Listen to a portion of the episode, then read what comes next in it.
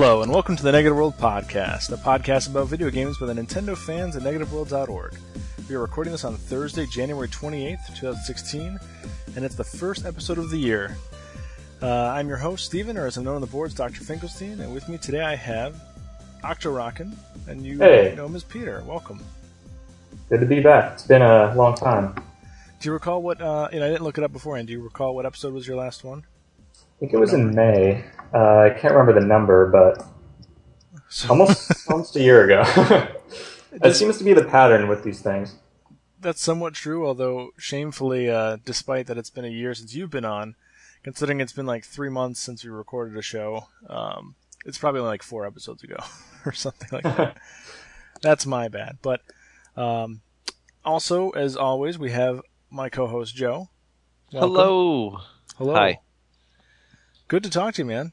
Yes, it has been a very, very long time. Yeah. All right, so we'll just jump right in. Uh, we're trying to keep a tight show um, of two topics that we'll ramble on about. Um, but this episode, we wanted to go through uh, the results of the Negative World Game of the Year Awards for twenty fifteen. Uh, Zero has been putting these on for a handful of years now, and um, I've got the results in front of me, and uh, we'll talk about twenty fifteen and twenty sixteen Nintendo gaming in those uh, respects, and of course we'll divert wherever wherever necessary. So, uh, sound good, guys?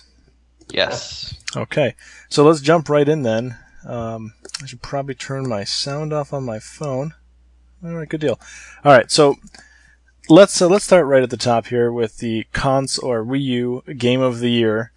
Uh, I'll list off the, the six uh, options that we had to vote from. Um, I guess I'll just do that and we'll just go with it. We'll kind of follow the same format for all of these, but uh, the options were Yoshi's Woolly World, Kirby and the Rainbow Curse, Super Mario Maker, Xenoblade Chronicles X, Splatoon, and Fatal Frame Maiden of Black Water. So uh, just just thrown out there, does this happen to cover a lot of the bases for you guys for some of your favorite games this year? On the Wii U? Uh, yes. Definitely. Yeah. yeah. I I'm not sure if there's anything missing, to be yeah, honest with you. I'm looking at my games here. I, I don't see anything else that I purchased this year um, I can think about. But um, Joe, anything you you feel is missing? No, I don't think so. All right. That's pretty much all of it. Well, uh, before I announce the uh, the winner, because we'll go with that first, um, Peter, what do you, which one do you want to say what you voted for? Actually, we'll we'll go with that because you voted in the, these things. You. Yeah. All right. Um, I voted for Splatoon. Um, probably made that clear in some of my posts on Negative World, but kind of love that game. uh huh. I'm pretty sure. How often do you play these days? Uh, you know, I, I missed the couple nights that you were playing. Like, I noticed you were in the thread uh, mm-hmm. setting up games. Um, but I usually play, like, every week, and it seems like I've been doing that since it came out. Like, that's how much I enjoy the game. Mm-hmm. Um, well, I feel like you've popped up my games just randomly throughout the... When, when I'm not, like, announcing it on Negative World, but I've been playing more recently, too, in the evenings. And uh, I think I keep seeing your name, I think I keep seeing Carlos. I don't know if Carlos is still playing, but a Carlos shows up quite a bit. Hmm. So it could be a coincidence, but um, yeah. Uh, yeah, Splatoon uh, is incredible. I'm, I'm getting back into it. I was playing Xenoblade uh, Chronicles a little bit, and um, I think it was the latest Splatfest that got me back into it. I hadn't played like the last three levels, and man, that game was ridiculously fun. Yeah, it, it, whenever I take an extended break from it, all it takes is just one quick session, and I'm right back into it. Mm-hmm. Do you have a, a, a favorite um, stage? Uh, There's sixteen now. They finally released them yeah, all. So there are a lot. You know, I, I really like, I don't know if it's my favorite, I'd really have to think about it, but I like Mahi Mahi Resort a lot. Mm-hmm. I've been having a lot of fun on that one. That is a good one. That is, that's one of the newer ones, but it's also, I'd say it's one of my favorites as well. Yeah. Maybe not the favorite, but uh, it's just way trickier than than others to navigate, but in, in like a cool way. Yeah. I like the levels that encourage you to move around a lot, um, and that's I feel like that's one of them. There's a lot of jumping around, and uh, and then when the stage changes midway, it encourages you to keep moving around even more. Um, so you can get those extra spots that just popped up. So I kind of like that about it. Yeah, it almost kind of doubles the surface area of the stage midway through.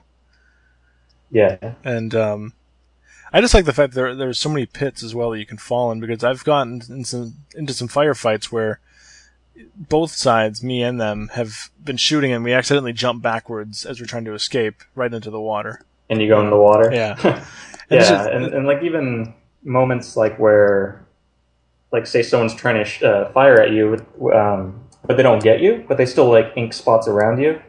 So you're trying to escape, but you get stuck on a like tiny, tiny bit of their ink, and it messes up your jump, and you'll end up like missing the jump and just go straight into the water. Just like things like that. It's there's a lot of crazy stuff that can happen there. That happens a lot uh, for me on the uh, raised platforms, because usually yeah. they always yeah. they have a little bit of both inks, and if someone's shooting at you from the from the bottom, you can get glued there real quick. You either get splattered or, or yeah, fail your jump. But yeah, there's tons of good stages. I mean, another reason why I like the game so much is that each stage feels like its own thing, whether it be, uh, you know, the the architecture of it. Like it might be a vertical stage, a horizontal stage. It might have like a mid-stage gimmick, moving platforms. Just like there's always so many fun variations, mm-hmm. um, and it just blends that platformer shooter hybrid in some really fun ways.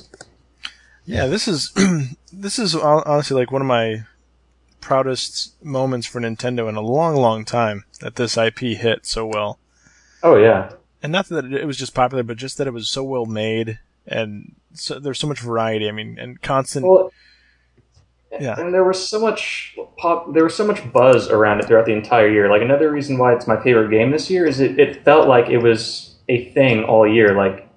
With the updates and Splatfests, and I mean, there was always something cool to do throughout the entire period. It was it's since it was released in two thousand fifteen, new stages, weapons, all that stuff. So there was always a reason to come back. And yeah, pretty much every two weeks, I think there was something, whether it was a stage, a weapon, or yeah. Um, and and six, sixteen stages is not shabby.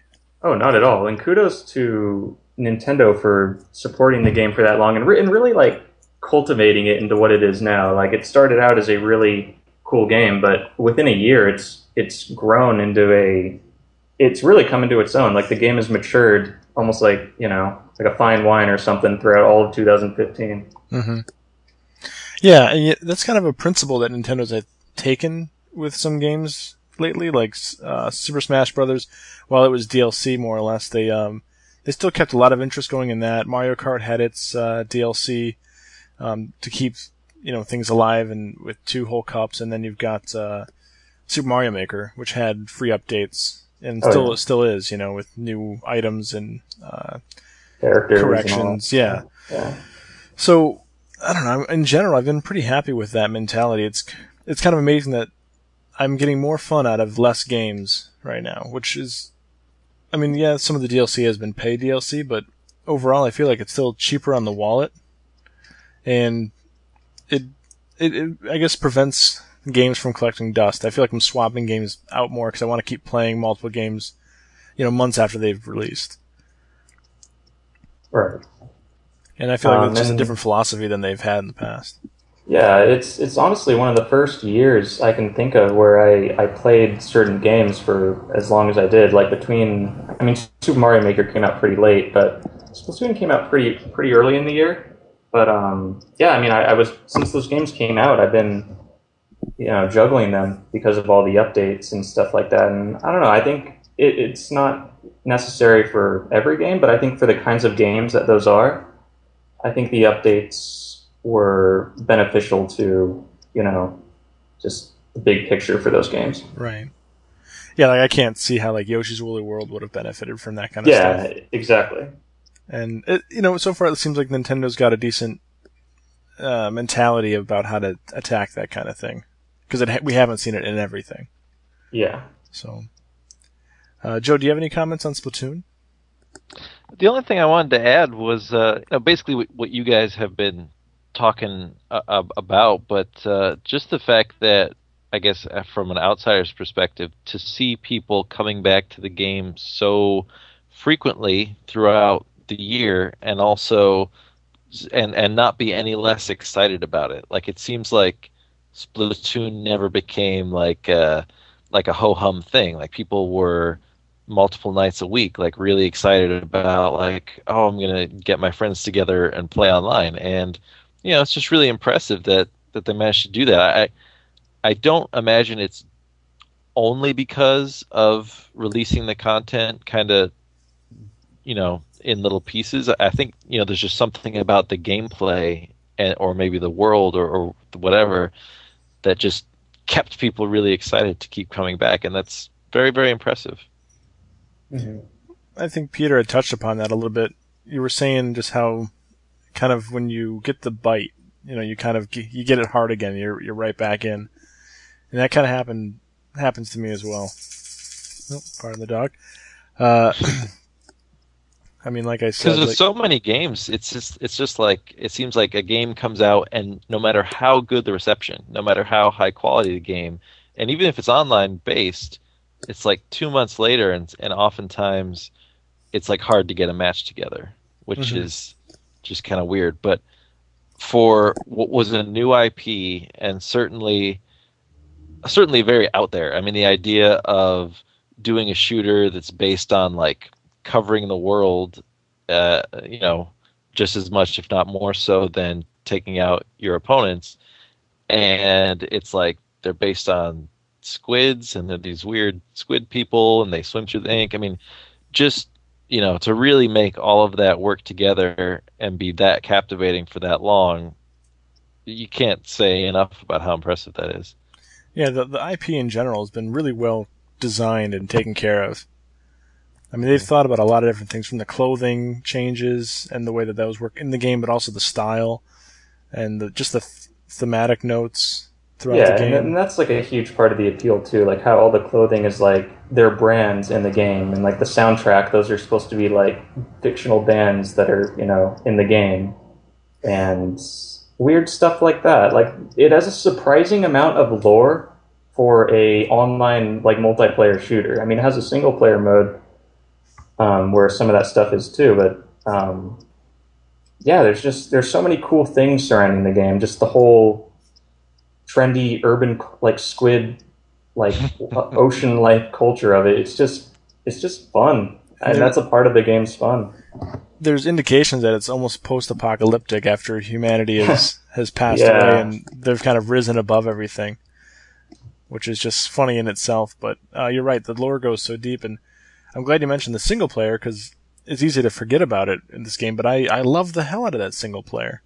Oh yeah, it's. Uh, I wish it was longer, which I know is pretty much everyone's complaint, but it was just so great, and, and now I can run through the levels pretty quickly too, because I'm I'm very comfortable with the controls and everything. But um, I would play a whole game designed around this, a single player game. That's how much oh, fun yeah. it was. It was like a th- third person platforming game with, with shooting elements, you know. I would too.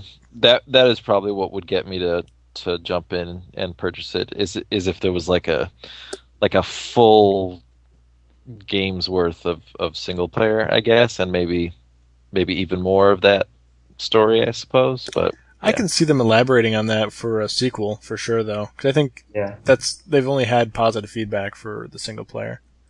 Yeah, I heard it's good and looks good. I mean, I've watched videos of it. It looks it looks good, but yeah, I guess I just want more. I, I am kind of curious. Do they in in that lore? Do they say like are these battles just for fun? Like, is it is it just like a sport would be in that world, or is there something deeper to it? I, yeah, that's a good question. Do you know, hmm. Peter?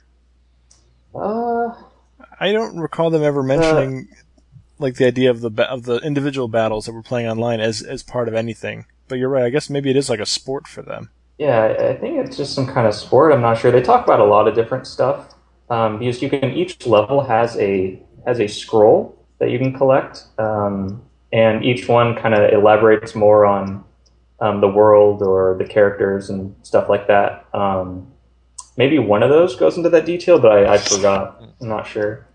I know it just mentions a lot about the the battle between the octolings and the squids. Yeah, which I think is pretty, pretty cool. it's it uh, some of that stuff is almost it reads like kind of serious in in an interesting way, like. And even the music that plays when you're reading them, it's all very, like, thought-provoking and interesting. But then there's goofy ones, too. So I love how they set all that stuff up. Yeah, absolutely. Well, you know, I guess to keep the the show moving, because we probably could dedicate a lot more time to this. But oh, yeah. um, so that was your pick. I'll admit that was mine as well. Joe, what would your pick have been of the the options? Because you didn't get a chance to vote in the actual poll, but... Correct. Uh, it would have easily been Super Mario Maker. Okay. Yes. Let's talk absolutely. about that for a minute, then. All right. It's a pretty you, good are, game. So you're still playing it, I presume?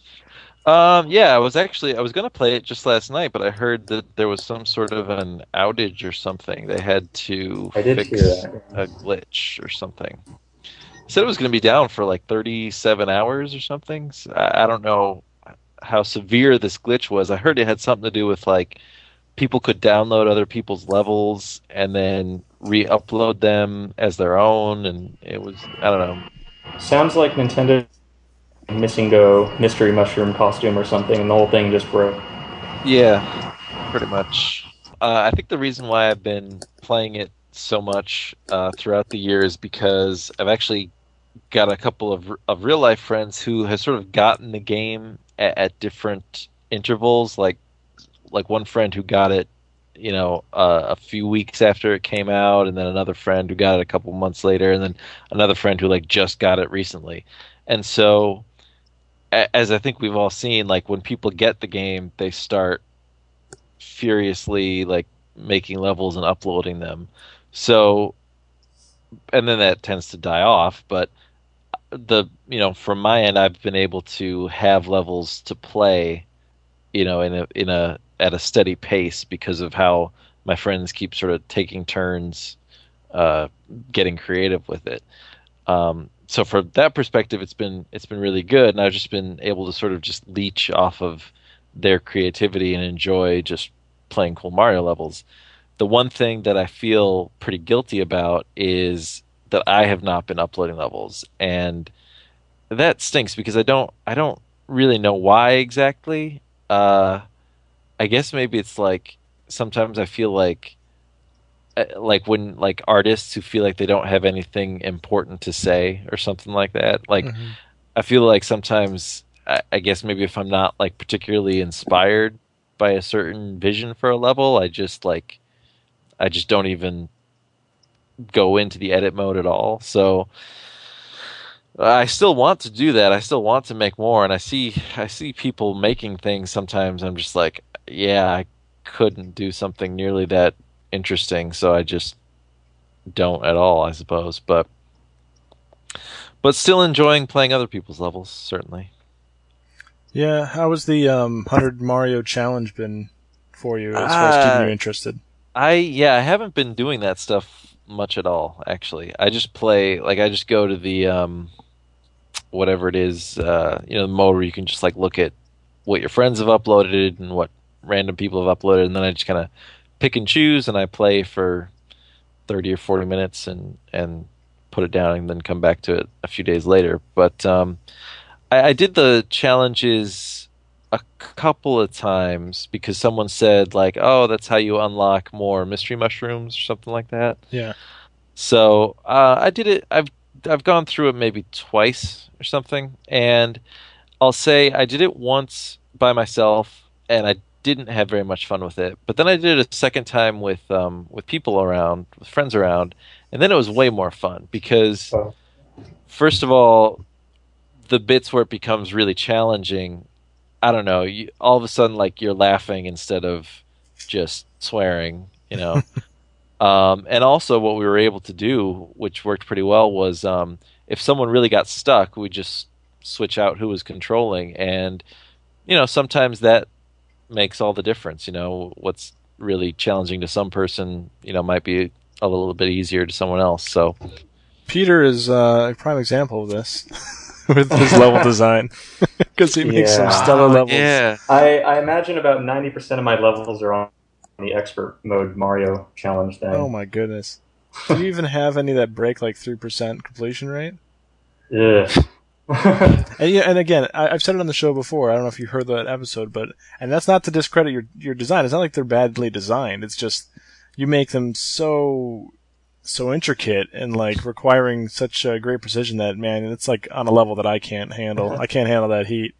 And I think that's one of the cool things about Super Mario Maker is that we can do stuff like that. Mm-hmm. Like that that would never be in a Mario game, and it probably shouldn't be. And it, it's not necessarily like the best design level, but it's it's fun to maybe challenge your friends or people you know with something totally ridiculous, yeah. or you know something like that. Well, and two, um, you know, the the first one of yours I played was the Splatoon based level or the themed level, mm-hmm. and with the costumes yeah. and everything, and then just with the way that you utilize the assets. I mean, you made a Mario level that is a Splatoon level, and it's very fun and, and interesting in that sense. Uh, that too wouldn't be found in a in an actual Mario game, and uh, it, it's great how you can use these tools to. Nintendo gave us the, the ability to make Mario games ourselves, or make something completely different, even though it looks yeah. like a Mario game. Huge variety. Again, keeps you coming back, right? That's like the theme of their year. So, yeah, exactly. I, this will be a hard year to top, I think, twenty fifteen for the Wii U. I mean, there's still some good-looking games on the horizon, but Super Mario Maker and Splatoon was a really good combination. And I feel like uh, coming into this year, people weren't very positive about it. And then once Zelda didn't even show up at E three, um, you know, people were even more sullied on it and everything. So for it to turn out like this, I'm pretty pleased myself. I I find it to be one of the better years that Nintendo's had in a while. Yeah. And I mean, I could... I can mention a few more games, but I guess uh, since I said my, my pick, you said yours, and um, Joe said his. Do you guys want to know what the uh, console game of the year is for Negative World twenty fifteen? Absolutely. Yeah. Uh, I should probably put a fake drum roll in here or something, but uh, I, you know, I'll go. I'll go in reverse order. Sixth place was Fatal Frame, made in Blackwater, with zero votes. Oh no! Um, that is that is only I think. Uh, Only two games in the entire voting didn't get any votes. I would well, still to be love fair, to play that's that some someday. Tough competition. Oh yeah, no, yeah. It was, it's completely unfair. Um, but uh, fifth place was Kirby and the Rainbow Curse. Yeah, you guys played that game? I love it. Still I think I like that game, game more than most people. It was just it just put a smile on my face. I loved everything about it. I still think I'm playing it wrong or something. Like I just don't. The game looks amazing, and it does have this incredible, you know, good vibe about it, like a lot of Kirby games do. But I'm just like, I'm just so bad at it. I don't, whatever. Well, maybe we'll talk offline or something. Yeah, yeah. It's not worth talking about that on this show. We don't have time for that. Uh, this is. I did want to play that game quite a bit, but I just didn't get around to buying it. Now it's one of those things where it's more like an afterthought, and it's, it's kind of it's interesting. Um, sorry to interrupt. No, no. Um, I, I was going to say, like, it just kind of crossed my mind, but I think it just, one of the reasons why I like it so much is that it just came out at a really good time. Like, I know, noticed that games that come out earlier in the year, I feel like I have more time to enjoy them, or I just end up playing them more. Like, like Xenoblade Chronicles X, I haven't even played yet. Um, it's not that I don't want to, but it just didn't come out at a time right. I'm usually, like, playing a ton of, like, new games, because the games that have come out previously, like, you know, you could still be playing or, or something like that. Like, they come really late. So well, plus, a lot of the games that came before this year are games that we keep coming back to, like we were talking about. Exactly. So, even for myself, there was, wasn't an opening, per se. Uh, although I was so hyped for it, I did end up playing it. But then the Splatfest happened, and I completely put Xenoblade away, and uh, I, I was like, you know, I should pick up Yoshi's Woolly World again and finish that game. And so it's kind of a...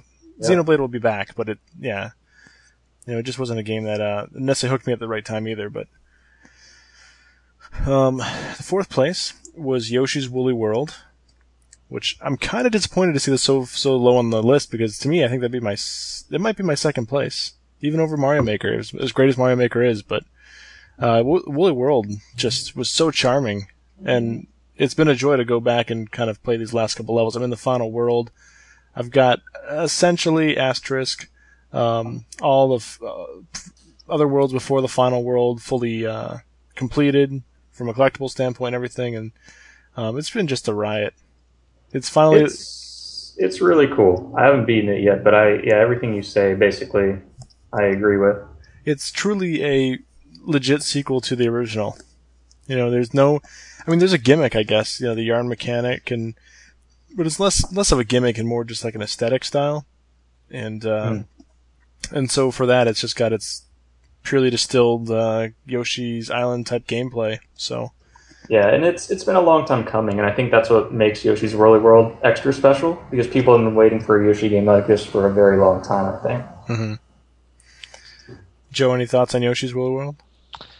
We have it, and we've almost started it about four times, but we keep saying, no, we should finish Kirby and the Rainbow Curse. So the so. game the game that you feel you're playing wrong at is yeah. making you feel uns- unsavory in your gaming experiences, uh... that's what's stopping you from Yoshi's Woolly World. A game yep. that completely undoes all that bad juju. Yep. yep. All right. You need some help. Maybe. We got to change that, man. I feel like maybe Nintendo should release like a Arts and Crafts two-pack that includes both of those games. That would have been a fun little bit of marketing. I like that idea. So third place, Xenoblade Chronicles X. And uh, that's probably pretty justifiable. I, I don't know. I don't have that much to say about it. I I remember uh, reading someone's opinion on the game, and they said like a part of the appeal of Xenoblade Chronicles X is just that feeling of being lost. Like it's easy to get lost in the game and not really. Um, you don't have to necessarily complete your main objective. You can just spend a lot of time doing other things, and that's kind of the fun of it. I don't No, no, I can agree with that though. I, I think I derived a lot of my fun so far from that. I mean, exploring the continents and coming across new landmarks and amazing sights was really kind of rewarding. Not knowing what's around the next next curve and everything. Um, but then it's also frustrating when you finally get your yourself together and, and because you are so free to do anything, you end up finding yourself in a lot of areas where you can't get so far into one spot, or there's, you know, uh, I guess it is really just about capability with the scales and everything. I mean, they're they're, com- they're minor complaints because eventually you do get through them. And like, I just got my my scale a little while ago before I put the game down. And so you get that game pretty late into the game, is it? Um, technically, I think on average for people, it's like within twenty to thirty hours. For hmm. me, it was probably in the fifty mark. Wow. Um, but I did a lot of quests beforehand. But really, in terms of chapters, I don't know how many chapters there are in the game, but the game is divided story wise by chapters. And uh, it's like chapter seven, I think. So it's not too far in. So you say the main character that you make doesn't have much backstory, but um, how's the story otherwise? It's growing on me. At first, it's pretty slow. You kind of... I mean, the basic premise, and this isn't spoiler or anything, because, you know, it's, it's what they leave you with when you start, but, you know, this, this pod of the spaceship crashes on this planet as they were escaping, more or less, these two alien races that came toward... They were near Earth. They were bitching with each other and ended up blowing up the Earth in, in, uh, in, you know, just by accident. It's like friendly fire almost. Um, however, they, f- they find themselves on a new planet, and it seems that some of the alien forces that they were, uh, dealing with before have followed them. And you don't know why they hate humans so much. You don't know why they're big dickheads, but they are. And, uh, it's, it's becoming more and more interesting. There's more and more interesting cutscenes, and, uh, the battles are becoming a little bit more impactful from a, uh, you know, just like overall urgency standpoint. Things feel more serious a little bit more now. And as you do the affinity quests, that's actually a real shining light in this game, is, uh, these random affinity quests with seemingly random people actually do share a lot about the story between the citizens, but also about the, the overall bigger story. So I, it's something that is why I, I'm in the sixty plus hour range right now, and I just got my scale and everything, because um, you do have to do a certain quest to get to that range, uh, or to get to like the chance to do the next chapter. Like you might have to do this affinity quest to make sure that the character that's involved in the chapter is at the same kind of affection level that you need him to be to make sense for the story. But uh, but I've been doing just as many off-handed uh, affinity missions as I can. Primarily affinity missions, because one, it's good to build up your character relationships, but you do get a lot of backstory there, so it's been pretty good, and in a sense, it's actually perhaps better than Xenoblade for the Wii, uh, because the N P Cs, so to speak, I guess they have more of an impact. It feels like their lives are more interesting. Uh, I can't wait to play it. I've been just following the thread on Negative World, like seeing how you guys are enjoying it. Um, mm-hmm. And it seems really cool. Like, I have it. I've had it since it came out, but Splatoon, so I don't yeah. know. Well, when you do get around to playing it, honestly, either reading... Oh, I guess be careful because of story spoilers and and the thread, but maybe just Googling, like, there's a few articles I've read where it's the the premise is um, things I wish I knew when I started Xenoblade, and they just have mm-hmm. enough tips just to get you started to where, you know, you'll you'll really feel a little bit more confident with the mechanics from the start, and you won't feel like you're uh, risking redundancy or making grave mistakes that'll slow you down as far as getting the ball rolling, so... And, you know, it's not like cheating or anything. It's they're just pretty basic tips, but explaining how, you know, the, the node system works and the map system and stuff. It was just helpful once I read some of those. Sounds like the kind of stuff that would be useful in a instruction manual. Yeah, they have one. They have an e like a digital one. It's like one hundred pages or something. Oh, really? It's that's, huge. Okay. That's wow. good. Maybe I don't know. Maybe it's have not triple you, digits, but it's in there. Have you flipped through that? Like, have you actually read through a lot of the oh, pages? Yeah. Like, does okay? Is that information pretty useful? Like, about what that stuff is about? It is, but I think um, articles I've read on or online better. have they just give it a little more context because they can mm. actually cite like certain parts of the story in the beginning that you might encounter um, where you want to use this, or again, not without they don't tell you what to do, but. It's different than just saying, here's how these work. It's more like, you know, when you when you get asked to do this, you know, the reason you're doing it is because of this. And and here's, you know, the first node you get is like a research probe or something. And, uh, you know, it does this. So it just, it's more linear in a sense from a story or from a game progression as opposed to um, here's just the facts, like an encyclopedia might or something.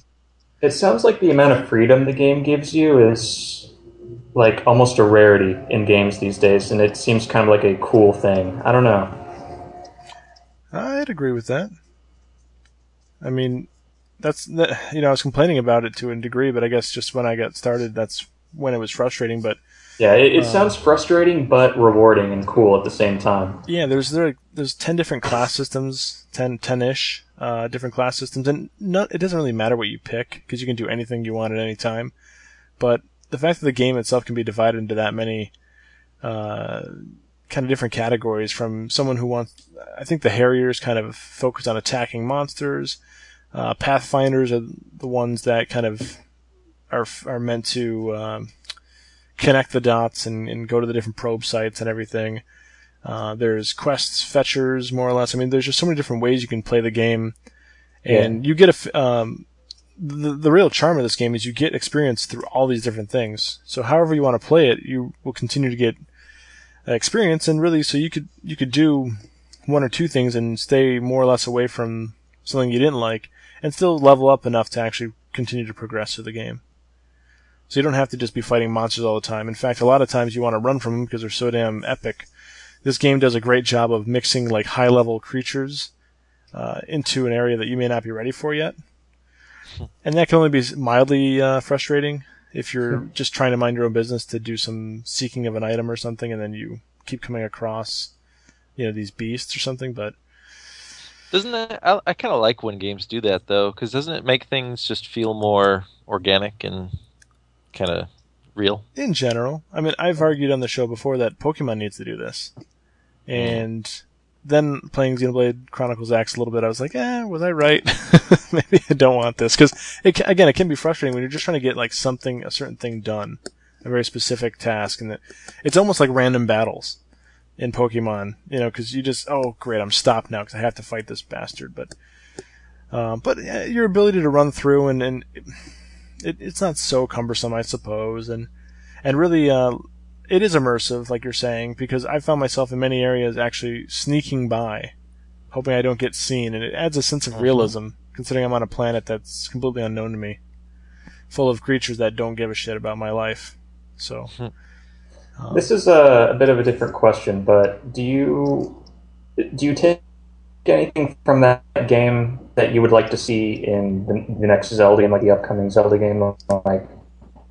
Uh, yeah, I would say the, um... as far as an open world. I mean, just the way they handle the open world in general would be pretty great. It might feel a little, um... weird to have a Zelda game like that, but I think I'd be willing to try a Zelda game where you could really just go wherever you wanted, and that the story would drive you in certain ways, kind of like Xenoblade. Well, Xenoblade Chronicles itself was actually pretty linear in many respects, and this game is com- kind of the opposite. So, um, yeah, I don't know. I I think it would be a, uh, a treat. I just hope that they wouldn't have so many systems within systems and everything to make it cumbersome. But I think they could, kind of like how um, A Link Between Worlds worked. If they could do that in three D, where you pretty much have full access to the to the world around you, but you're limited by your tool set. Oh yeah. I mean, that's probably the best way to go about it. Yeah, and, and then it's it's also an R P G and an, compared to an action adventure game, so we would probably assume that Zelda would be a lot more um, uh, a, a lot more uh, what's the word I'm looking for, like accessible. So uh, let's move on, I guess, just because there's a lot of different things to talk about still. Um, second place. I don't know if I should say second or first place now. It's just down to the two, Splatoon or Super Mario Maker. And the first place, how to say that because then we know what the second place is. The first place for the console game of the year for Negative World was Splatoon. Booyah! Yeah. By a decent amount, like thirty, or no, no, twenty-ish points or so. Um, yeah, I think it's deserving for all the reasons that we discussed already. But Super Mario Maker is a great second place. And even that had another. That was almost that had almost oh, twice as many points as Xenoblade. I'll say this: I, I wasn't expecting to like either of those games as much as I do. I mean, I was expecting them to be good, but wow! I mean, they're both really good games. Mm-hmm. Any thoughts, Joe? Before we move on to uh... Splatoon was a phenomenon. Those results don't surprise me one bit. I really hope that a Splatoon sequel is a. Uh... Not to jump into twenty sixteen talk, but is a, uh, or not twenty sixteen even per se, but I hope that a sequel is, is a definite guarantee from Nintendo and that a high priority, because I think they could take oh, the yeah. formula even further and capitalize like crazy on what they got. So. My only wish for the sequel is that it's still called Splatoon, it's just there's a two somewhere. and it's, I, I just want that. That would confuse consumers, though. But it not sounds, like not it like sounds cooler did. Than Splatoon two. I don't know. Yeah, because then it's like Splatoon like, two. Like the game's all about style, so let's do something fun to the title. You want S P L A digit two and then an N. Splatoon. Yes, and the N is shaped like the N sixty-four logo. um, yeah, no, that would be actually pretty funny. Um, we will see. Uh, we will see. So let's move on to the eShop game of the year for Wii U. Um, I think from here on out, I'll probably have less to say about each individual game because, again, like we said, twenty fifteen was so great for the console uh, for Wii U. Mm-hmm. Um, not to say that these aren't, but I just have less experience with them. So let me list the uh, the, the choices we have here. We have uh, Mario versus. Donkey Kong Tipping Stars, Fast Racing Neo, Human Resource Machine, Ollie Ollie, Freedom Planet, and Rumbow. Now, uh, did you guys play a lot of those games, or? I have played Ollie Ollie for about ten minutes. Ten minutes, okay. uh, I have played Freedom Planet for about ten minutes. Okay. All right. Well, uh, I've played Freedom Planet for about a couple hours. It looks total. Really good. That's the only one on this list that I'm really genuinely interested in. Uh, it was only ten minutes, day. But it was some of the best ten minutes I've ever spent playing a game. Really? Wow.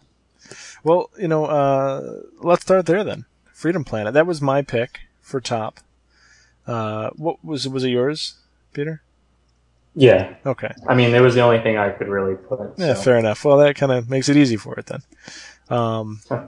uh, Joe, I'll get to you in one second, but let's let's focus on Freedom Planet for a second. Um, yeah. Oh, yeah, more or less, it is like a not a Sonic clone, but it's a Sonic-inspired game, and uh, frankly, it's a really well-done one. I, I think that's what well, that pretty much is a lot of the allure. But the uh, the game itself is still really, really well designed, and it, it has a sense of personality that's all its own. So it is pretty cool to have like a hint of that Sonic. two, Sonic three, or Sonic and Knuckles, I think probably is the most accurate. But that Sonic and Knuckles kind of gameplay that we haven't really seen in games for quite some time, but then have a whole new story, whole new characters, uh, different art design and everything, a world that's different. Um, I haven't played through it all. It's not the most, uh, you know, I, I think it's just like, like we were saying, it's just kind of, it came out the wrong time for me because I was so into Splatoon and the other, uh, disc-based games I had. But, uh, I definitely played it quite a bit in, um, November for New Gamer. And then, uh, that was actually right, right after I bought the house. So, um, that also probably affected it quite a bit. But, uh, but no, Freedom Planet is a game that I can't wait to finish.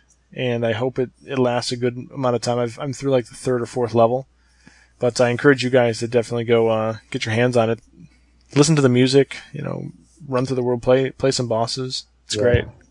I mean, just the, the time I spent playing it, it, it made me feel like a kid again. Like, that Sonic was, I mean, the Sonic were the, some of the first games I ever played, and just playing it, just, just a super, like, delightful looking, sounding, playing game. Just, it feels great. This, I like how there's a lot of, like, different little actions you can do, like attacks and ways to speed up and stuff. The worlds, like you said, it, it's not a Sonic clone, but it's so inspired by those games that if you like those classic Sonic games, then you will definitely like Freedom Planet, basically. Absolutely. I mean, like you touched upon, the uh, the different moves you can do and the sense of speed is different than Sonic games. It's kind of expanded upon. And uh, that makes for almost like new kinds of platforming and the same kind of idea. So, like, one thing that's in particular uh, with the main character, um, you can kind of launch yourself from a standing point. And you couldn't do that in, in past games. You could run really fast and you could, you know, speed dash or spin dash your, your way across certain platforms and stuff. But here you can actually launch yourself up in the air or diagonally and stuff, which you can attack enemies that way. It's, uh, it's almost like the reverse of what Sonic does in, uh, Smash Brothers. How he's got that kind of leap down move. Mm-hmm. You know what I'm talking about? So, um, mm-hmm. So it, it feels fresh. Again, it's familiar but fresh. Yeah. When you're talking about the sense of speed, is it uh, kind of more or less? Because one thing that used to kind of get in the way for me about old school Sonic games is I would want to go really fast, as fast as the character can, because it was it was fun. But um, it would sometimes impair my ability to effectively play the levels. You know what I mean? Like sometimes yeah. you just wind up kind of flying off into nowhere good, you know? This could just be my experience with the Sonic franchise and this game and stuff, but I feel like I've been lied to slightly over the years, that someone's pumping a memory into my head that's not true. Because I've always I've always thought that the Sonic games were all about all about speed. You know, oh, they're just, definitely not. But no. really, yeah, they're really not. You you stop a lot, and you jump, yes. and you platform and everything, and this game falls in that sense. I don't yep. recall running too often where I'm running for more than a few seconds at a time. Right, because you, know? you can't. Yeah, I do. You get, wouldn't want to. Right, and I've gotten up to max speed, um, but at the same time, like you're saying, yeah, you don't want to because there's there's so much depth from a like a height and level standpoint. So you can sometimes there's levels that have like two or three tiers to them, and you're kind of interwinding yourself through them, and uh, in that sense, you don't want to keep running straight through the level just because you can. Um, and oftentimes, you know, you'll hit a wall and you have to kind of climb up over something. And if you zoomed out and saw the whole level at once, it's almost like a hill, probably. Do you think a Freedom Planet two could be in the in the works? I think it is. Yeah, I oh, believe really? it was announced already. Yeah. Oh, yeah. snap. Because this game was not Nintendo-based, so it came out right. on Steam, and before that, probably in the P C form. I played, or I saw it as a Mac game, but... Um, And I think it's on a lot of different things now. But yeah, it's been out for a while, so I think the team probably has had enough success from it that they want to uh, continue. And I just hope that I get around to playing this game fully before that game comes out. Yeah, I really need to get back to it. Uh, Joe, so do you have any um, any picks here? Uh, you said that you played Ollie Ollie a little bit? Yeah, that was the only other one that I that I played. I think it was... Um... Back when, what was, uh, there was something, oh, maybe it was like a hum, humble bundle kind yeah. of thing, and people were like giving away codes for games they weren't necessarily that interested well, in. That's great, that's how I got Ollie Ollie too. I didn't play okay. it, but. There we go. So, yeah, so I got this and I tried it out, and I, at first I was kind of um, excited, at least about the potential for it, because, I don't know, just at first glance, before even playing it, I thought maybe it would be kind of like a Jet Grind Radio kind of thing mixed with like a Endless Runner sort of deal where, you know, it's just focused on like doing these little tricks, and there's just, you know, the the world isn't at stake or anything like that, and it would just be kind of like a fun little thing. Um, and obviously I did not devote much time to it, so, you know, take this evaluation for what it's worth, but um, yeah, I just, uh, it was just way too frustratingly difficult, like even on the first-ish level, you know, I just, I, uh, it, it has something to do with, like, you're supposed to, um, you know, not only avoid obstacles the way that you would in, say, like a Bit Trip Runner or something like that, but that you have to actually uh, angle the skateboard to, like, land properly and things like this. Oof. And I just, it was just not happening at all. It was just, you know, it was asking too much of me for it to still be any fun, so I just put that away and uh, moved on with my life. That uh, that kind of idea and, and feeling towards the game is why I uh, ended up not even playing it in the first place, because yep. I had heard those kinds of things, and uh, so yep. I gave it to somebody else. I think. I hope I got rid of all those codes. Um, yep. So I guess there's not too much more to talk about with this. None of us played Mario and Donkey Kong Tipping Stars, but that got some play on uh, Negative World a little bit. And um, I think uh, you know, I I did play a bit of Rumbow when I mean when Nintendo was putting out demos for a lot of these games, like Freedom Planet, Newton Muds, um, like Super Challenge or whatever, uh, Rumbow, all that stuff. Um, so I did play a bit of that, and it's good. I think it's probably worth checking out. Um, How many people have you played with? Uh, just myself. um, okay. I know it's a huge multiplayer game, um, but I think. Even as a single-player game, it seems pretty fun. With multiple people, it's probably great. Um, it has like a gamepad mode similar to like that Bowser mode in Mario Party, where there's like one person being a jerk to everyone else, like trying to stop them from doing stuff, mm-hmm. um, which seems pretty cool. And the, the the gimmick of it is just kind of fun. Like I found myself in a situation where I was trying to jump onto a platform, and I didn't get there in time because the color changed. So I had to like quickly jump back, and then that was changing soon, so I had to jump back to the next one. So I ended up like jumping like five times in the same spot, like just trying to recover from a mistake. And there's something kind of frantic about that color changing mechanic that's really entertaining. And it goes so quick. Um, and I imagine with multiple people, it's even sillier and crazier. So, you know, I don't know why I completely glossed over this, but I too own Rumbow. I've played it, and I've played it uh, with myself, but I've also played it with uh, with my girlfriend, and um, we did get a kick out of it for a little while. We, we got easily distracted by other games, you know, so it only lasted like a week that we were playing this. But uh, it's it's a pretty fun game. There's a lot of different unlockable characters, and the levels are fun to go through. I, I did feel like it was lacking because it was it was just us two, or, or just myself in some occasions, but like it, it does feel so designed for the eight full players.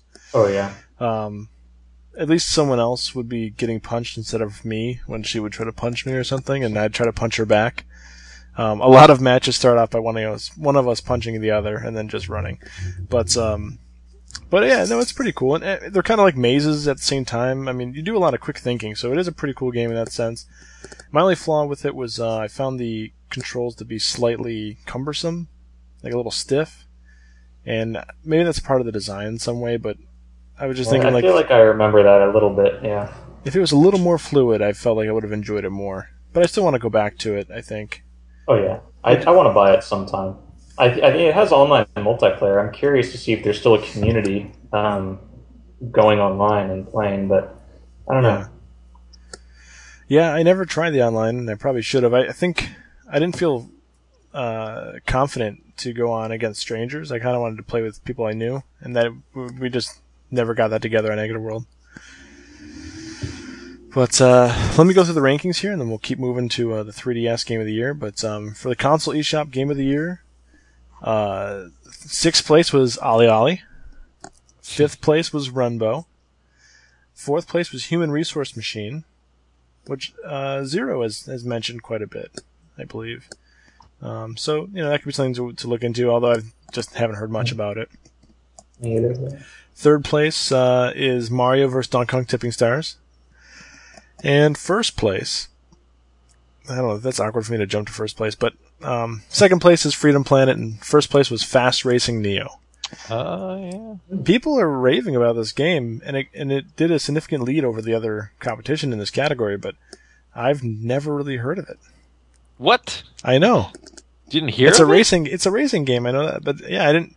I don't recall seeing much uh, on the web about it or anything. Just wasn't in my circles. They, uh, I mean, I don't. It wasn't a, a big portion, but they, they were at um, the the Treehouse Live stuff that um, the developers were this E three. Yeah, Treehouse Live was awesome, but I didn't get to catch everything, so uh, I probably uh-huh. I probably yeah. missed it.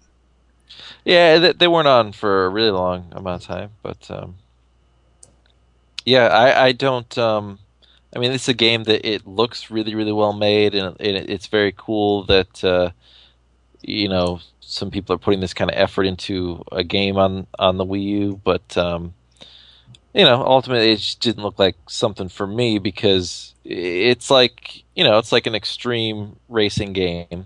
It's you know, it's not trying to be realistic at all. It's kind of it kind of looks a lot like Wipeout for you know, I think those were Sony exclusive games yeah. where you know it's this like futuristic hovercraft thing, uh, but it looks more like Wipeout than F-Zero ever did, I would say.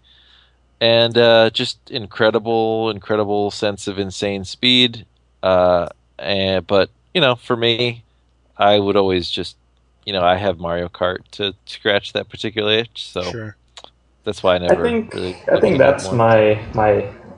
Uh, the roadblock for me too is that there's a game that already kind of satisfies what I want with that, and it's F-Zero G X. Like uh, that game, like it, it's such a good futuristic racing game that I on that I usually don't feel like I, aside from like other F-Zero games, like I don't really feel like I want to go buy another one. I don't know if that really sounds mm-hmm. great, but.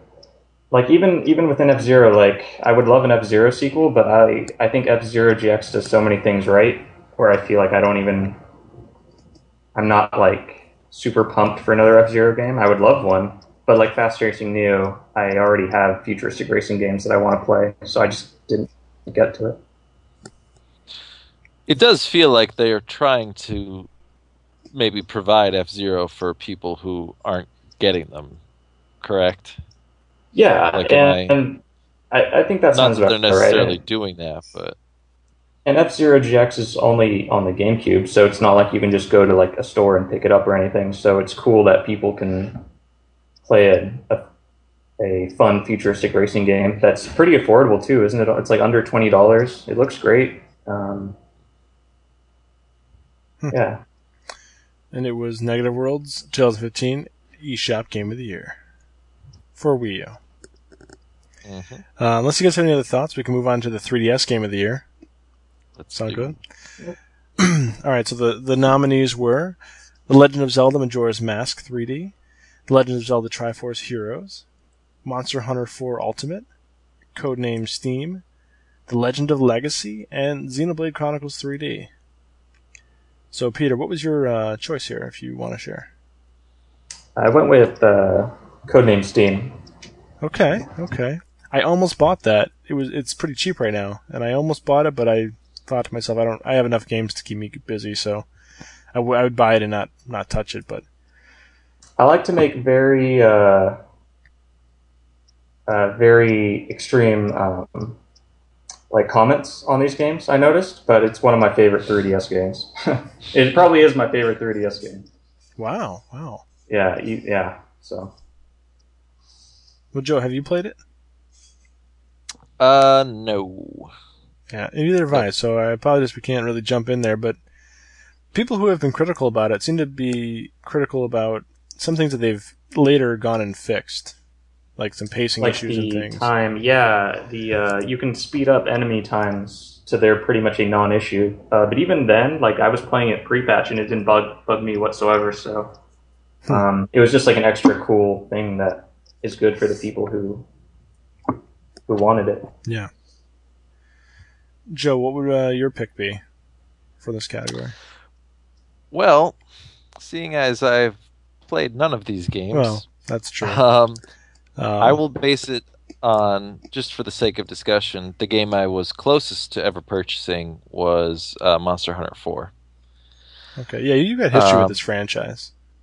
Yeah, yeah, I was really, really big into Tri for a long time, and got uh, Tri Ultimate for um, Wii U. Are there still uh, Nintemple gatherings for that stuff?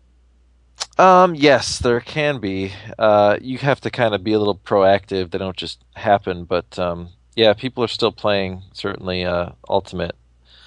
But uh, yeah, but I, I, but I sort of fell off even with that. Um, basically, I, I don't know. There's just something about the Monster Hunter franchise right now that just, it, I, I think, based on the amount of time that I have, it's just too intimidating. It's just, it's like just too much to ask. So, I. Much for the same reason why Xenoblade is still in its box um, for Wii U. I thought about, should I get Monster Hunter four for three D S, and I was just like, I don't, I don't have the the time, you know, or the dedication right now. So, just didn't happen. But it looks like a really cool game. I, I really like some of the new weapon classes that, that they did. They're they're even more out of the box than than the ones in the past. Uh, and it looks like they made some good advancements in, in, you know, modernizing the franchise a little bit more, you know, taking it into the future a little bit more, but without completely, like, reinventing the, the formula. So, mm-hmm. Well, um, I got nothing to add to it, considering I've never really played the Monster Hunter franchise, but for that poor demo from many years ago. Oh, yeah. That was a really bad demo. Notorious demo, yeah.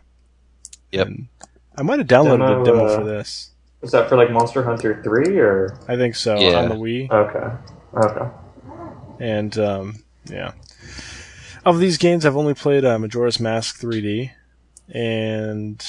Right? Okay, yeah, making sure I didn't pull a Rumbow. Yeah, so just Majora's Mask three D, and that, of course, was a great game, but so it was back in nineteen ninety-nine, and... Uh, Did you beat this remake? Yes.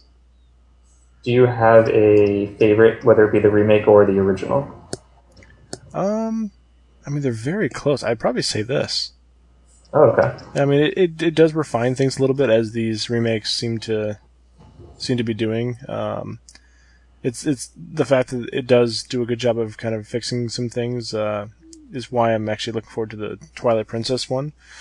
Um, but uh, yeah, I think I mean it, it looks great. The three D was a nice touch.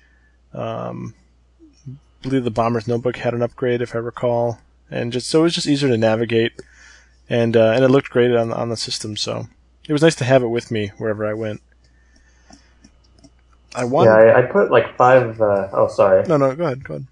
I put about five minutes into it, and my first impression was I love how the Clocktown area looked. They did a good job updating the look of the game. Mm-hmm. Um, kept its style intact. They just kind of added more details to the world and made it look more alive. It, it looks good. I'm yeah. looking forward to playing it. Yeah, you know, I don't, I don't regret, you know, paying for it, even though I played and, and paid for the original. You know, I mean, these are remakes, yeah. but they're putting enough effort into it that I feel it's worth worth the money. Some might not feel it's worth the full price of admission, like, but I, you know, I even paid full price for the Wind Waker remake, and um, and thoroughly enjoyed that again. So. Um, not that I'm a fan of remakes uh, by some principle, but Nintendo's been doing a good job with the Zelda ones. And uh, that's, well, okay, I guess let me, uh, I, I keep wanting to talk about the top pick. So let me go through the, um, even though I don't have much to say about it, but it's it's relevant. So let me go through the, um, the rankings here. Uh, sixth place was The Legend of Legacy. I think it might have got only a single vote, and I don't even think it was a you know a first place vote. Um, it's supposedly a really good game if you're into it's good. Uh, J R P Gs. Yeah. I think nobody yeah. really played it around here. Is right. the, the uh, there was a there were like one or two Legend of Legacy threads going on in Negative uh, Negative World that were that had some attention. I noticed like Grant was playing it and Guillaume I think was playing it, so it, it has a fan base on the site at least. Um, fifth place was Codename Steam. No. Uh, very close uh, in front of it, like by a point or two, was Xenoblade Chronicles three D. And very close in front of that, by a point or two, was Monster Hunter four Ultimate. So we almost had a tie between those three games. That's how close they were. Hmm. Uh, and then uh, a little bit farther in the lead was Majora's Mask three D, with the top spot going to Zelda Triforce Heroes, which I have not hmm. played yet. And that's actually what I wanted to mention. Is uh, I just... Do you own it? No, I don't even own it. I, I missed the window of the demo. I didn't get a chance to uh, play it. And then I found out that you couldn't with by yourself, even though the game does have a single-player mode. But the demo won't allow it, and so I just haven't gotten around to trying it. And at this point, uh, not that it's not a main series Zelda game per se, but I, I mean, is it kind of different? It's more like a Four Swords, right? I mean, do, do you guys know if it has like a full... It doesn't have a full-on overworld and everything like... Uh, um, Link- it kind of has like a... Nah, it has like a hub world, like a town. And then you go into an area where you can start picking levels. So you, you go to the to the dungeons and stuff through like a hub world. There's no overworld really. Okay. So it's um yeah, okay. So that's a little bit more like a Four Swords than compared to like a Minish Cap or something. Yeah. Um but uh so it was it wasn't the sequel to A Link Between Worlds that I might have wanted. Not that I wanted a direct sequel to that game, but um and again, I think I was just so caught up on my Wii U at the time that I just wasn't uh, wasn't really uh, too concerned about it. And now I'm kind of just waiting for a good kind of bundle deal where I can get, you know, buy one, get one free or buy one, get one half off kind of thing. And I'll just pick it up then. Games this year that weren't on there that kept my attention, uh, almost regrettably, I must say, but I really enjoyed it was um, Happy Home Designer. Yeah, Animal Crossing Happy Home Designer, which didn't make the cut for even... Uh, you know, getting on here, but, um, uh, what else? I think a lot of eShop games were keeping my attention, really. Like, uh, Box Boy, stuff like that? Yeah. And yeah. If you guys want, we can jump to the three D S eShop game of the year, just to keep moving. Yeah, sounds good. Let's do. Okay. Well, um, Box Boy is one of the options here, uh, as is Gunman Clive two, Stretchmo, SteamWorld Heist, and Mario versus. Donkey Kong Tipping Stars. I think I named all six. Um, did I say Nintendo Badger Arcade already? I should remember you did this. Now. Alright, alright. I think that was the six. um, so those are the six options. Uh, Peter, what was your uh, pick? Uh, I think I went with SteamWorld Heist. Okay. Joe, what would uh, your pick have been? Well, since I've once again played a grand total of none of these games... Huh. Uh, but I would have gone uh, just just based on excitement to play would have been Gunman Clive two. Okay. Because I really really loved the first one. All right. Well, let's let's run through these uh, in reverse order and see where it sticks. Uh, the, the sixth place was Mario versus. Donkey Kong Tipping Stars. Um, kind of interesting that.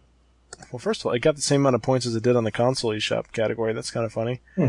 Um, even though it's uh, lower on the rankings, but.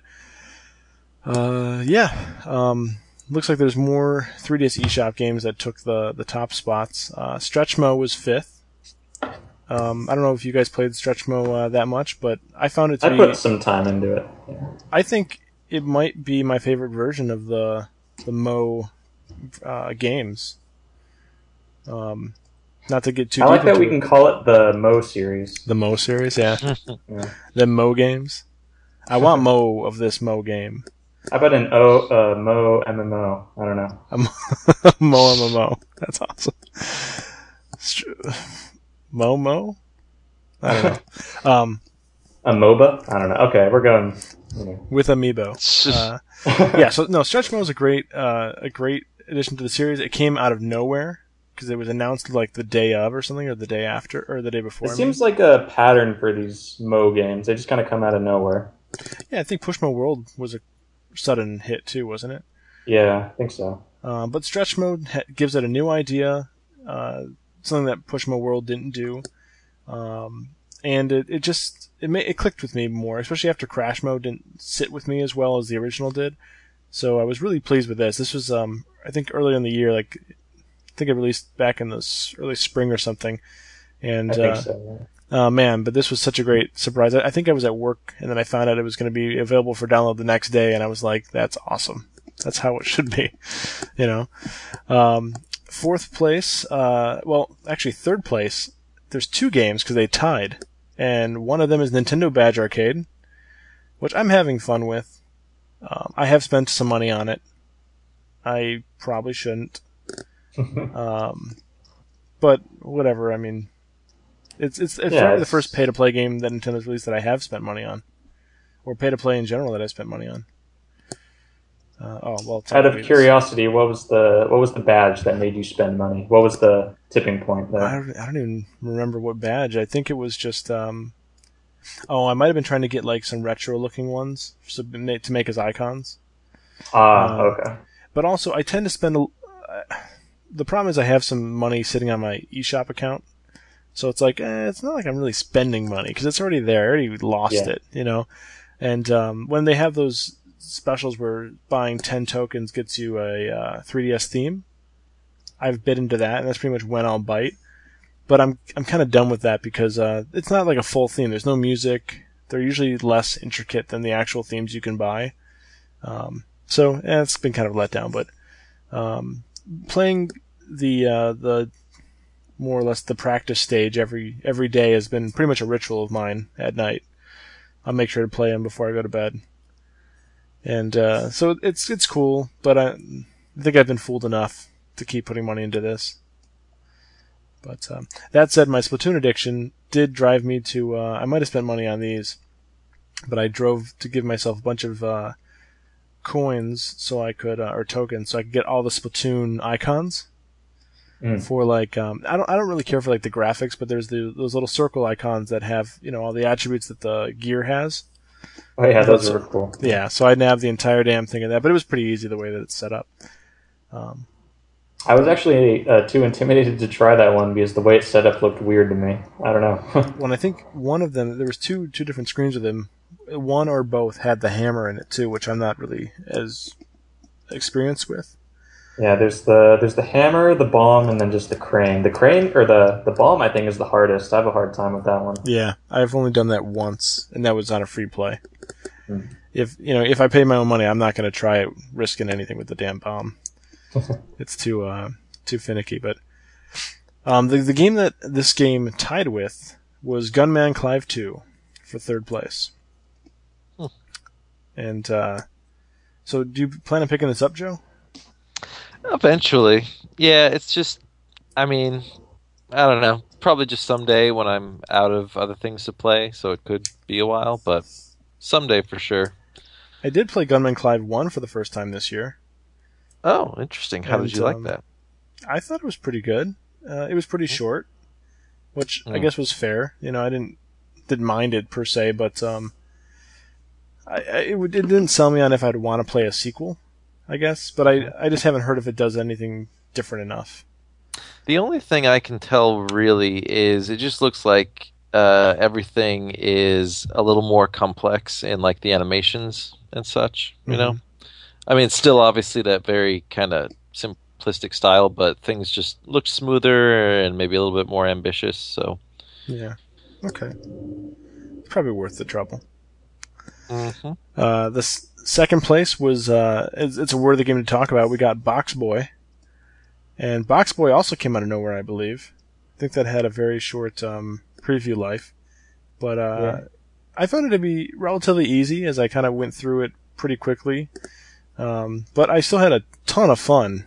And it was it was one of those games where I found out about it. I bought it right the next day or, or two days later. And I just had so much ridiculous fun for like two weeks. And then and then it was over. But it was just like, it was a rush. It was one of the great rush games. And unlike, you know, Splatoon or something where it just keeps going, it was just, it was a confined game, but it was great. Yeah, it's it's a very charming game. Like the Kirby series that the developer, you know, is also very well known for. Um, it's, it's, uh, HAL Laboratory released Uh, the Rainbow, the Kirby and the Rainbow Curse, which is super colorful, and then it's kind of funny to compare it to this, which is mostly just black and white. Um, but it's, despite just being black and white, I mean, it, it's such a vibrant game. You know, the it, it it has so much personality, even though it's very simplistic looking. Yeah, it's very expressive. And I feel like color might even have hurt it. Like, keeping it nice and the firm black and white, like, yeah, gave it a cool style and also made it so nothing was distracting you. I can imagine, like, a P C remake would have a bunch of, like, shiny lighting effects on the blocks and things, and you don't need that. You know? It, yeah, the visuals served the gameplay very well. Yeah. I'm kind of curious to know um, how this game even came came about. Was it, like, a maybe, you know, a tech demo that they were tinkering with they liked, or, you know, because it's kind of a, such a left-field game from this developer. But, uh, yeah, it was a great hit for me. It wasn't my pick. Um, for first place, but it would have been close. Um, yeah, it was it was very close. I had to think about it.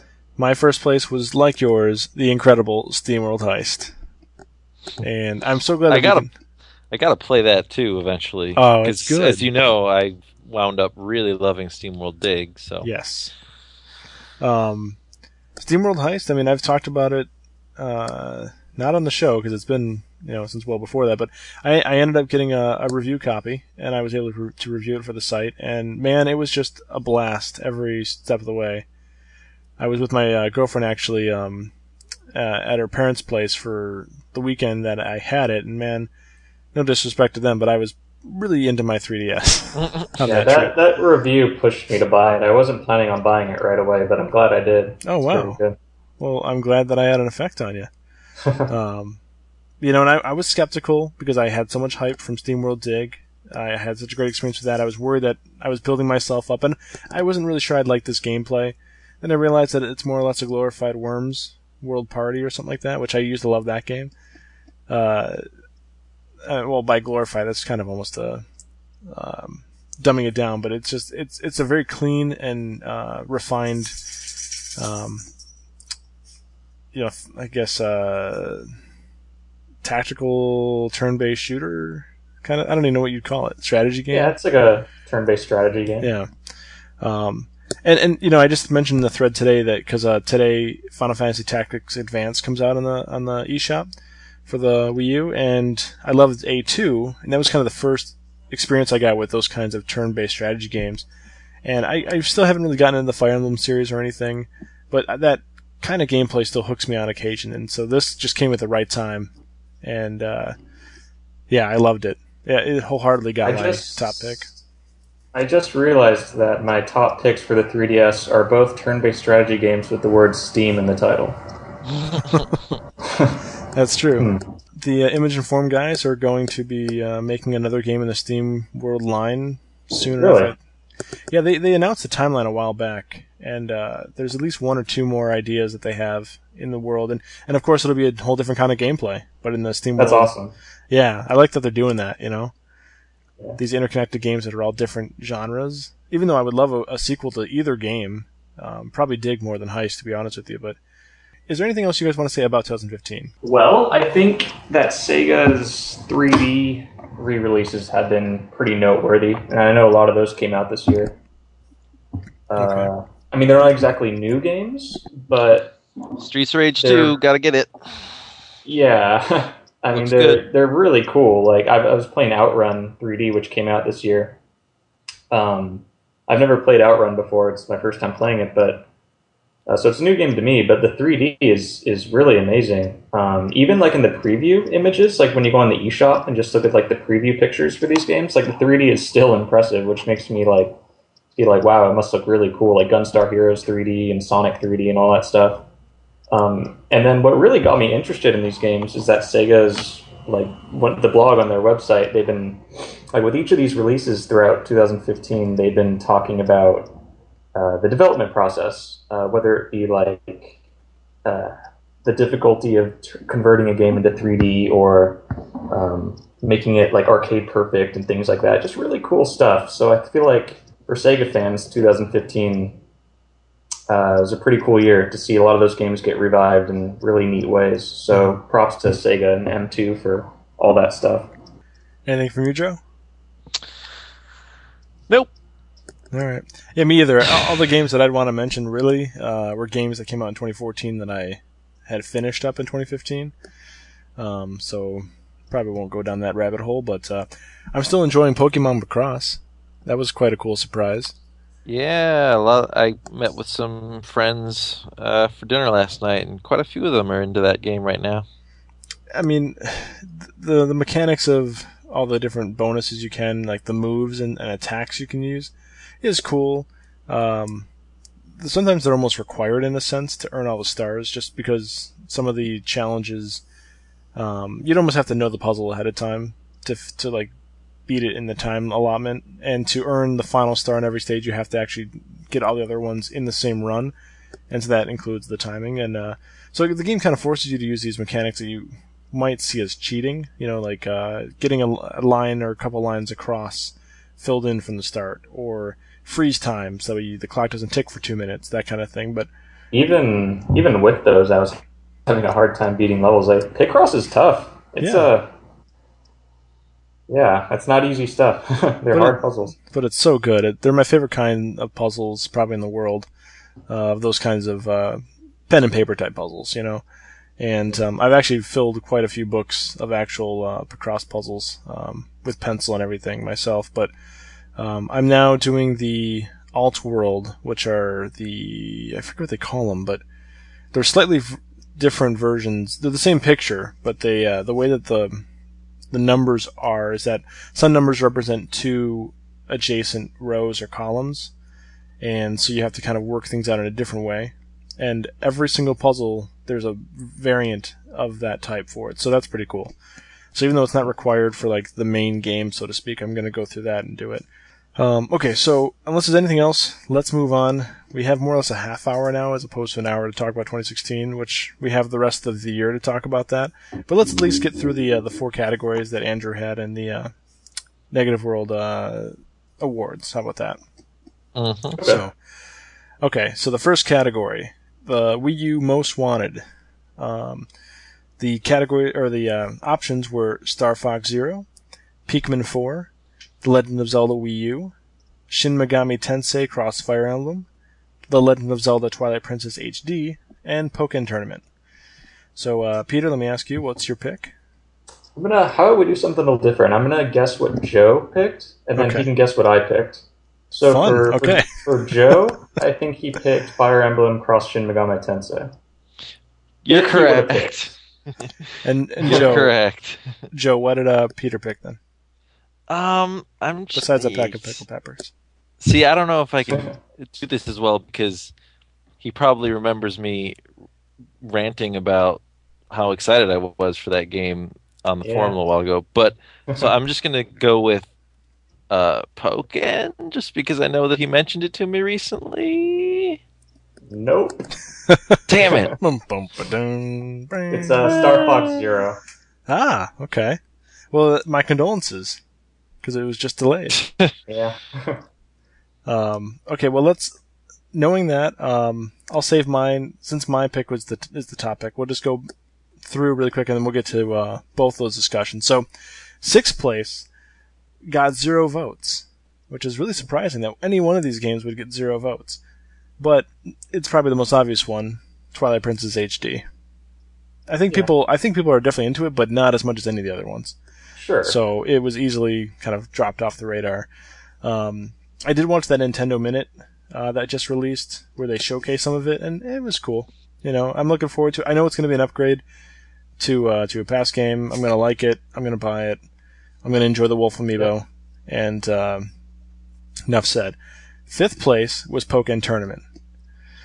And um, I'm not huge into Tekken-type fighters myself. Um, although Pokemon is pretty cool. Uh, Joe, are you into this, interested in this game as a Pokemon fan? I, I'm interested in like watching YouTube videos of it. I'm and like maybe tournaments and stuff. You know, watching people do tournaments, but I'm not really interested in, in owning it. Not really. Okay, it's a let's play kind of game. Gotcha. Yeah, sort of. Peter, any thoughts on Pokemon Tournament? Uh, it's probably going to be the first Wii U game I buy this year, I think. Okay. Yeah, it looks really great. Um, I I don't have a lot of experience with Tekken. I played like Tekken Tag two uh, in the past, but I like Pokemon. I like fighting games. Um, it's cool seeing like all the Pokemon and like Pokemon environments in three D H D. Just like it's kind of like a different take on yeah. Pokemon, and I think that's really neat. Um, and I'm a huge fan of pun-like titles, so Pokken is amazing. So there's a lot of reasons why I want to play it. Sure. Yeah, for me, I mean, I, like I said, I'm not huge into that kind of fighting game. Smash Bros. Is kind of where my limits are.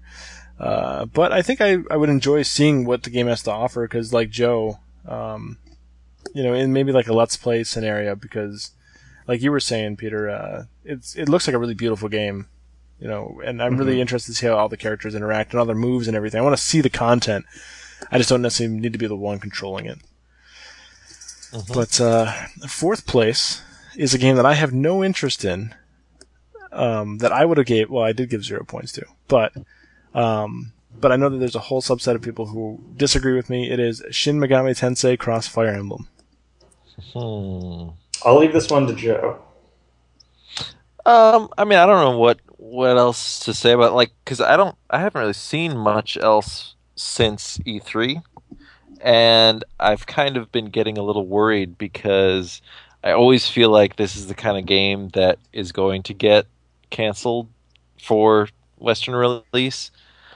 Uh, so, you know, I feel like sometimes it's mysteriously like not always listed alongside other games that are coming out. So I'm just sort of trying to not get I don't, disappointed. I don't think but, you have much to worry about, though. I mean, they've done enough stateside, uh, right?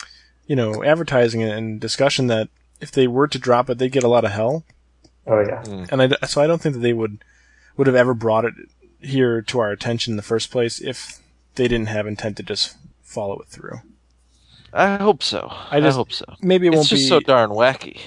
It may not be a huge priority for N O A. I mean, we've seen like other games like Xenoblade, for instance, not get the attention it deserves, but it'll come out, I think. Cool.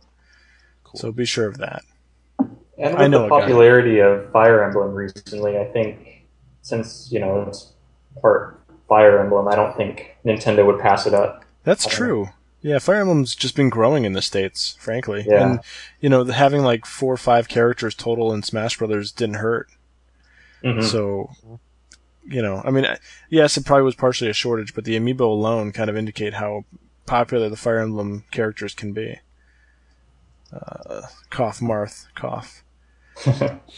uh, third place... Um, to keep us moving. Uh, it would actually be my second place pick. Um, and actually that's not a pun because it's Pikmin. Or Pikmin. Or Pikimon. I try to resist, but I wanna, I wanna yeah. make... Pikmin, joke. As I pronounce it. Pikmin four. um, I'm looking forward to Pekan, the upcoming tournament fighter. Pekan. Pekan. Actually, Pekan's probably something that they find in the game. Uh, lying in the dirt. Uh, no, but this, um, this was a cool announcement that was almost like a non-announcement because it's just kind of like Miyamoto under his breath mentioned something. Uh, I really hope we see more of this very soon, like maybe at E three or something. Um, if they are indeed working on this now, I want it now. Pik- Pikmin three was such a stellar game for me that I didn't expect to love. My girlfriend, um, was into this series before I was and she kind of got me more interested in it and then I played Pikmin three and I, it's one of my favorite games on the Wii U, hands down. So mm-hmm. to go back to that kind of thing and see them maybe change it up a bit, uh, it's still pretty fresh for me because I never played the first two. So. Oh, really? Wow. Yeah. I highly recommend doing that. I want if I could find a copy of the the, uh, the kind Wii. of re, the re-releases with the Wii controls. Yeah. yeah. I'd be very into that, but I, I think they're really expensive right now. So. Really? Huh. Yeah. If they're not, I should look into that. Um, you guys excited for that game? Oh, very. It's just, there's so little info on it that it's hard to get excited, for at least for me anyway. Yeah, true. So. Well, you are you are excited for the second place, uh, Star Fox Zero. And yes. So very hey, excited. Um, Joe, how are you feeling on that? Star Fox Star Zero. Fox? Yeah.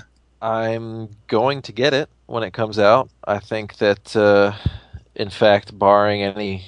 Anything uh, drastic? I think we have a Best Buy gift card from Christmas that's kind of set aside for it. So, yeah, we're sold on it. But um, just got to release the game. Yeah, yeah. Which uh, looks like it's pushed back to the summer from the spring. And I, that doesn't even really bother me. I mean, nope. as I've said, I have enough stuff to keep me busy, both you know, work and play related. So mm-hmm. it's fine. I, I really, I couldn't really care less about the delays. Just um, yeah, as long as it's good when it comes out. I'm still blown away that Platinum is developing it. Like I couldn't have asked for anything better. Like that's that's part of the reason why I'm so excited for it.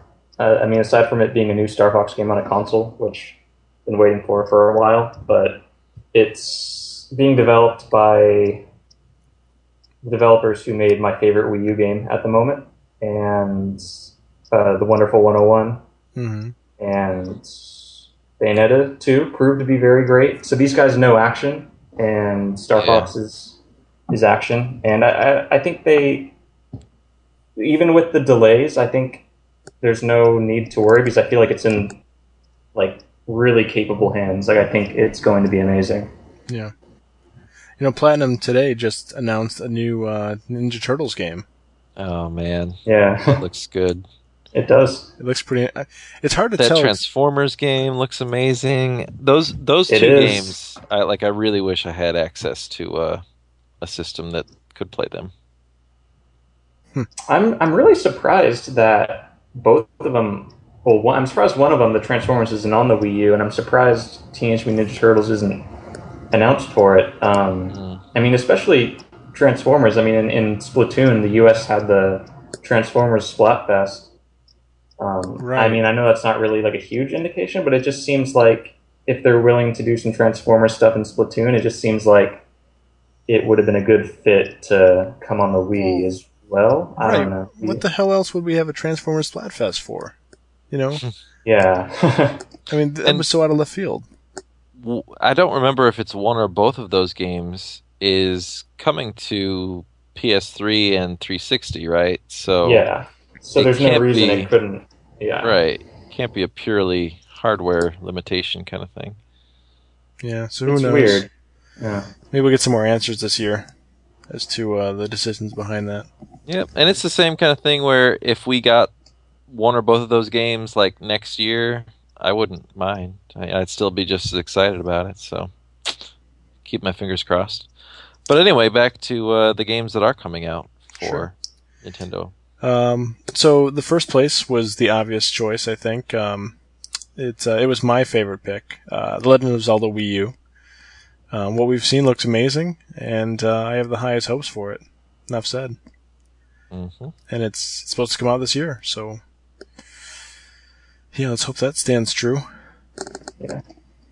I, do you think that they're going to blow it out at E three, or do you think that they might blow it out sooner? I'm gonna. I'm thinking a huge E three blowout. Yeah. Mm-hmm. It's hard for me to tell sometimes because I feel like they like doing things outside of E three these days, but I think you're right. They'll... During the voting, I had a hard time choosing between Zelda and Star Fox. I mean, I'm I'm a I consider myself a bigger fan of Zelda games. But we get Zelda games, great Zelda games, much more frequently than we do great sure. Star Fox games. Right. So I feel like I'm more excited to play an awesome new Star Fox game, even though I know Zelda's probably going to be amazing. Mm-hmm.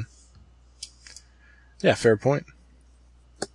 And for me, I think that's part of the hype I have for Pikmin four, just because I didn't play half the series. But, yeah, um, yeah. All right, so let's move on to the last three categories. Again, our time is ticking down, so instead of having anyone guess, I'm just going to name them back uh, in order, and then we'll go through it and just kind of touch base on them quickly. Um, again, Peter, we'll have you back to, to talk on these games in greater uh, lengths later. In fact, we want to get to the other topic I wanted to get to, but uh, that tends to happen on this show. So, uh, category, console eShop most wanted. Uh, number six was SteamWorld Heist. Um... Oh, that's right. It's on this list for most wanted because it hasn't hit the Wii U yet.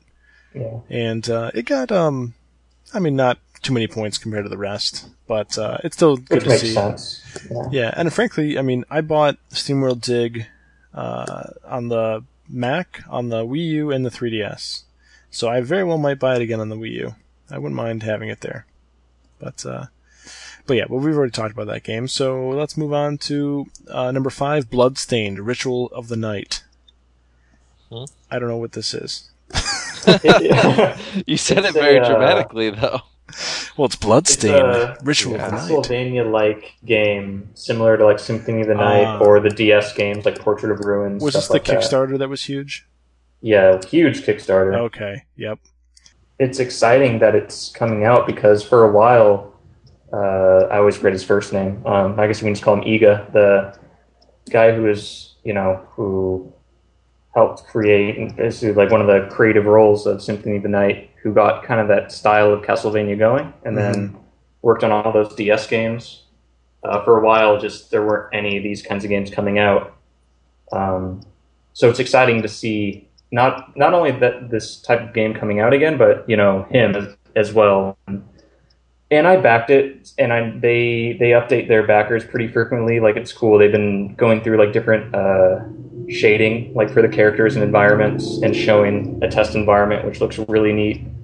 Um, he answers questions uh, from backers all the time, and it's it's exciting uh, to look forward to this kind of game, um, especially because there were so many great ones on the D S. Is the uh, overall experience of the Kickstarter and watching the development process going better than Mighty Number Nine? Uh, I didn't back Mighty Number Nine, but um, from what I have heard of it, yes, much much better. But which, by the way, is number three on the list. Just to jump ahead. How many years has this been on the most wanted list? Um, probably at least two now. Uh, I think it was three years ago that it was announced and that the Kickstarter happened. Back in oh thirteen, so or oh thirteen. I mean, I have nothing like it, it. I played a little bit of a, a demo build at a convention once. It was pretty fun. So I, I think when the game comes out, people will be happy. But mm-hmm. we'll see.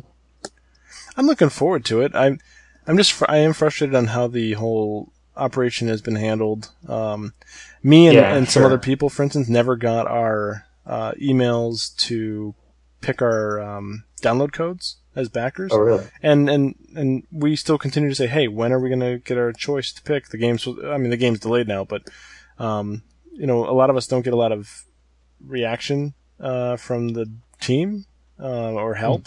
Yeah. How, so, uh, how frequent are, like, the emails for updates and stuff? Just out of curiosity. They were pretty frequent, maybe one every two weeks or something for a while, and now they've slowed down to, like, one maybe every two months. Mm. Yeah, they're not very. I mean, they're they're. I guess they're working on finishing up the game, but after yeah. that, that the the foot dropped on uh, the fact that they were going to release a, a physical copy and that they had partnered with this company, and you know they kind of went back on what the premise was of the Kickstarter. Yeah. Um, not only did they get a lot of backlash for that, but then those updates slowed down a lot. Mm. But by that point, they'd already designed all the main bosses, and I think that they were just at that point just doing the work. The creative side was kind of too uh, slow trickle. And the creative stuff is what they were really announcing a lot, so. Um, number four, to go backwards a little bit, was Shantae Half Genie Hero. And I hear that this is a good series. I've never played it, but it is. I'd be interested in trying it. It's got the genie uh, it looks girl. Looks good. As the main character. Yeah. How like, many of those games are there? Uh, there's one on like Game a... Boy Color. There's the D S I uh, Shantae's Ris- Shantae Risky's Revenge and Shantae and the Pirate's Curse, so three. Oh, okay. That's not that many. Yeah. I don't know why. I just I, I see stuff for this franchise all the time, like on my Twitter feed, and I, I must maybe follow the publisher or something for other reasons, but yeah. So I just it's I, I always feel like one is coming out like every couple months, but um, right. well they it's been coming to other systems and stuff, uh, the mm. most recent ones, so that's probably it. Got it. Um, number two is also is very uh, kind of uh, dramatic as well. Tadpole Trouble. Ooh yeah, never heard of it. No. Matthew's game is almost here, so that's that's exciting. Um, he's been busy. I don't know if you guys follow him on Facebook, but he's got a crap ton of uh, his Brawl in the Family books that he's signing and shipping right now. Yeah, I saw that picture. That was a pretty great picture. Yeah. But uh, Tadpole Trouble should be very cool. I think it'll come out at a, at a good time, because um, there hasn't been a game like it in a while. that kind of craze on the on the Wii U has kind of faded a little bit, and so this will feel fresh again. Plus, he's got a really unique style to go with it. Yeah, I love how it looks. Mm-hmm. You know, I was uh, I messaged him about this, but I was talking with some musician friends a couple weeks ago, and they were talking about music notes, and you know, one of them could read music, the other one couldn't, and was kind of trying to ask some questions about it. And they both referred to the notes as tadpoles, and like tadpoles facing one way or the other in terms of like how the notes were arranged on the staff. And I was like, is that a really common thing? Like, have you guys, do you know that from somewhere? And they were just like, uh, I don't know. It's just come, something we say. So I asked him about it, and I think he kind of said a, a similar thing where it was just like, yeah, I don't know. They just look like tadpoles, and it's just something that uh, kind of worked. So seemed to fit. Yeah. Well, yeah, I think we're all looking forward to it. In fact, it was, uh, compared to other games in the rankings for all these things, from a first and second place standpoint, this was actually one of the closest to the first, uh, second place games there was. So that's a, a cool testament. Yeah. Um, but the first one, and, uh, you know, I had to vote for this one myself, but Yooka-Laylee. Mm-hmm. I am beyond excited for that game. Me too. Nothing but nostalgic hope and wonderment is, is in me. And following all those guys on Twitter and following the campaign, it was just, it was magic. Oh, yeah. And I just hope that it, it continues to, to come out into uh, game form by the end of it. Made me think. They have a, they have a very uh, enjoyable Twitter feed, too. It's, it's, it's, uh... Like um like the updates for, you know, a Kickstarter campaign, it's it's fun to follow what they do, even yeah. if it's something silly. Well, yeah, they goof off a little bit, you know, and they they're very lighthearted, and uh, yeah, and the team members are all they're all very unique, but you can tell that they've also worked together for a long time. So it's almost like you're part mm. of a little bit of a club when you when you observe them talking to each other or just talking to the fans and everything. It kind of feels like you're there in the uh, in the office with them. Yeah. Now, the game is supposed to have an October release based on the Kickstarter, and I haven't seen a game Kickstarter yet, uh, whether I've backed it or not, that has actually hit that goal of its original delivery date. So um, I'm not holding my breath, but I really, really hope it comes out this year. It would be a perfect uh, Christmas break kind of um, game. I get some time mm-hmm. off work for it, so that'd be fantastic. It seems like it's going to be a very big and ambitious game, but just looking at the rate at which they completed that first build of it, yeah. it seems like they work pretty fast, so that could be an indication, a good indication. Right, and, and you know, unlike a lot of Kickstarter games, um, these guys are not brand new to this, you know, to game making. Yeah. They're quite veterans um, in in almost every sense of the word. So, uh, yeah, I'm I'm so stoked though. I mean, I. I backed on. I remember backing on one kind of one kind of tier, and then uh, I heard Grant Kirkhope's um, rendition of one of the songs, and I instantly upped my tier more because I was just like, "This is this is fantastic." And then David Wise, of course, his rendition of like the same kind of song, it just oh, the music alone is is almost enough to warrant my dollars. But um, the game looks stellar, and all we've seen is a very small demo. But the character art we've seen too is pretty cool. Mm-hmm. Yeah. So I love following this. This is this is going to be my game of twenty sixteen from a um, from a hype standpoint. I think even more I so. I think than I feel Zelda. The same way. Yeah. Just I mean, oh yeah, I'm so excited to see how this turns out. But okay. Um, let's move on to three D S Most Wanted. Let's uh, go through here. Number six was Dragon Quest. Uh, looks like that's eleven. Dragon Quest eleven, In Search of Departed, or what? Is that it? In Search of Departed? Probably of the Departed something. Okay. I was or... going to say. Either, either the poll had it wrong or they've got some sort of English going on. But, um...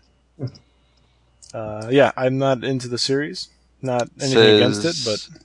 In Search of Departed Time. Ah, uh, maybe it's cut off. Yeah, it Let's could see. also be a... Oh, it is. Working title or something like that. No, it's just cut off in the spreadsheet. All right, that's foolish. All right, Dragon Quest eleven, In Search of Departed Time. I'm in search of that departed time now that I lost by screwing it up. But uh, you guys uh, interested in, in this game? Yes, yeah. Very much so. Is it going to do anything special, or is it just kind of like another good game in the series kind of thing? Probably that one, but it's um, I don't know. There's some interesting uh, little nuggets as far as that whole uh, top screen, bottom screen thing. Have you heard about how that's going to work no. for this game?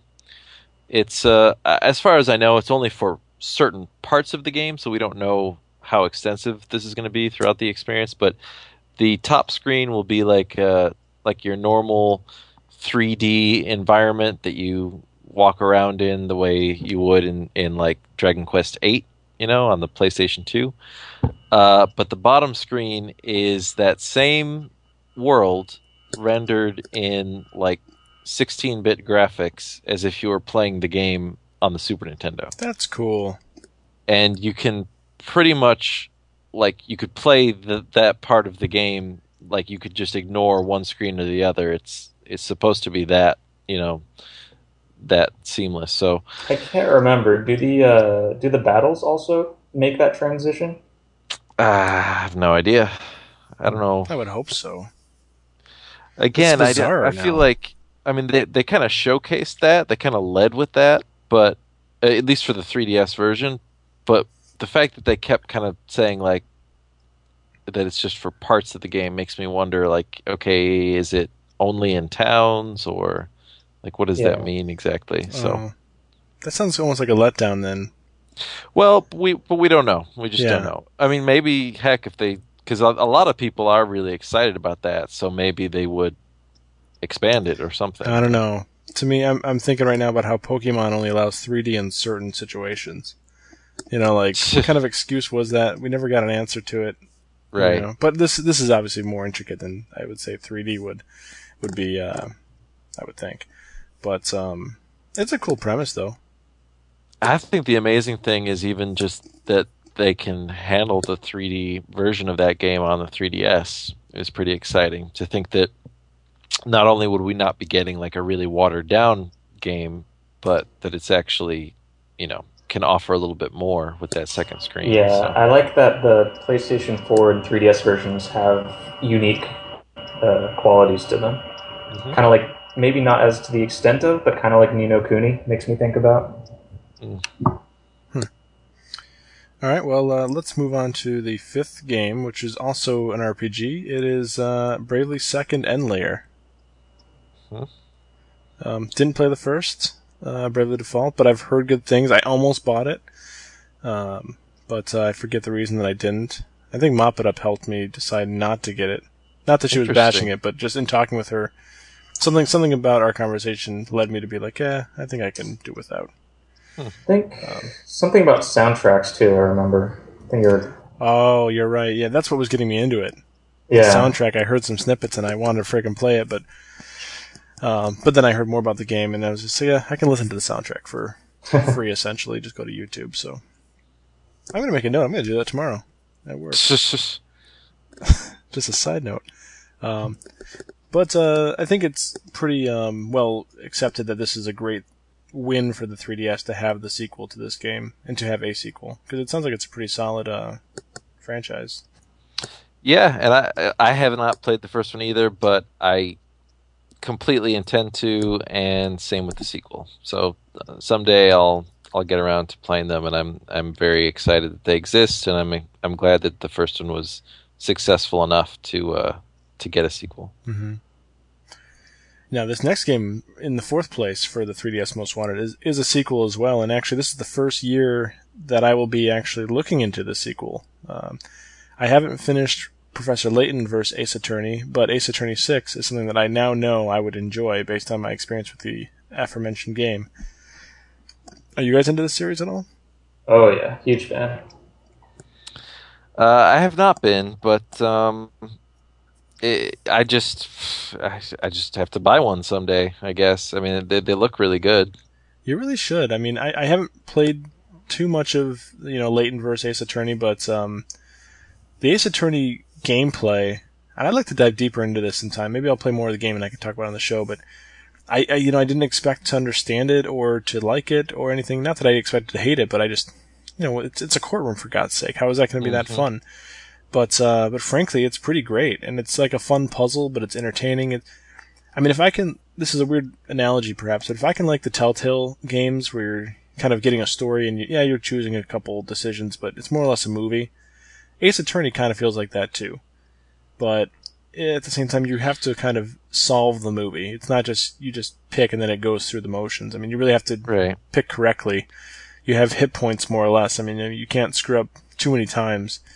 Um, it's well, it does a great job building up drama too. Yeah. Oh yeah. Well, watching the character animations and the art and how like picking the right answer makes the character, you know, that's on the stand sweat a little bit and freak out, and yeah. their personalities are so wild from what I've seen.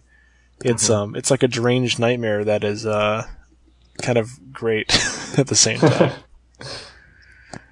So I'd recommend it, Joe. But uh, if you don't play it, I'll try to play it because I think I I don't know nothing about or I don't know anything about um, this particular game. But I uh, I need to look into it more now that I know that one's coming. You know, I, um, I'm excited about. Oh, sorry. Well, I just want to ask real quick because I, I did play a demo for for one of the Ace Attorney games at some point on. Um, I don't even remember. I don't remember which one it was, but um, I know that I was like, most of the time I was actually investigating like crime scenes. Like I was kind of like going around and collecting evidence and things like that. Uh, I believe the first case had to do with like a, a person on a film set who was playing like a, a samurai or something like that. If that refreshes any of your memories, but um, so is that is that. common to the series? Like, is that in every game in addition to the courtroom stuff, or are there games in the series that are like just the courtroom? Um, so each game has uh, investigation stuff. So like before a trial, it's like a point and click kind of game. So you right, gotta talk yeah. to people and uh, find evidence and stuff like that. Um, so yeah, that's that's a pretty big part of the game. But I mean, the the parts with the that you that I that I really look forward to is the courtroom stuff. But I still have fun investigating and. Mm-hmm. Yeah, and I can't speak too much to it because uh, the latent games, the, it's the latent portion that so far has been the investigation, while the uh, Ace Attorney's been only courtroom stuff, but which might be a, a good fit for you at the same time. Um, I was going to say, um, I'm excited about Ace Attorney six, but man, I really hope we get that one Ace Attorney game that's like a side story that takes place a lot way before all the other Ace Attorney games. Mm-hmm. Are you familiar with that? No.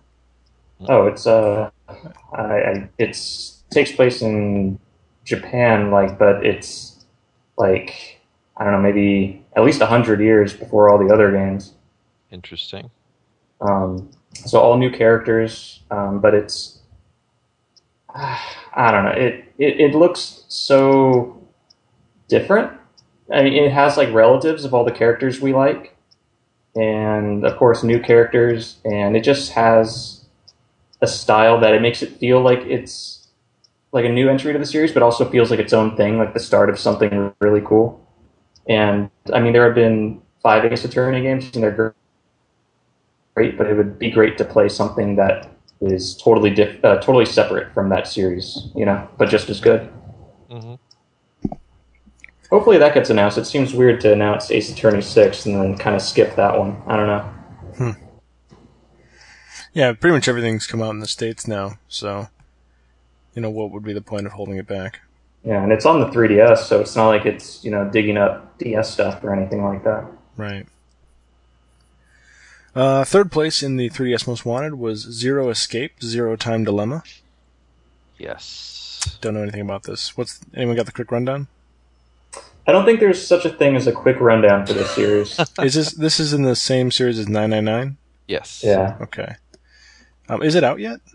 No. Okay. Um, I thought I saw someone mention something about Zero Escape. Is there was there another Zero Escape game? Yeah, like a, a year or two ago. Yeah. Okay. Like yeah. There, this will be the third one in the series. Oh, okay. Um. Wow. All right. Yeah, this is a, a series that I'd like to try sometime, perhaps, based on recommendations. But so good.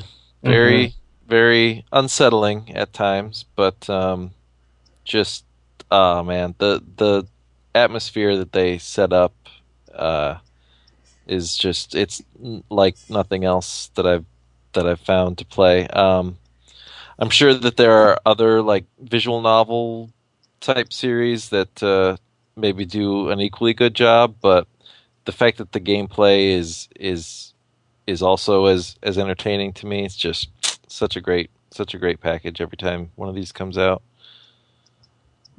Mm-hmm. Are they usually full retail price and everything? Oh yeah, yeah, yeah.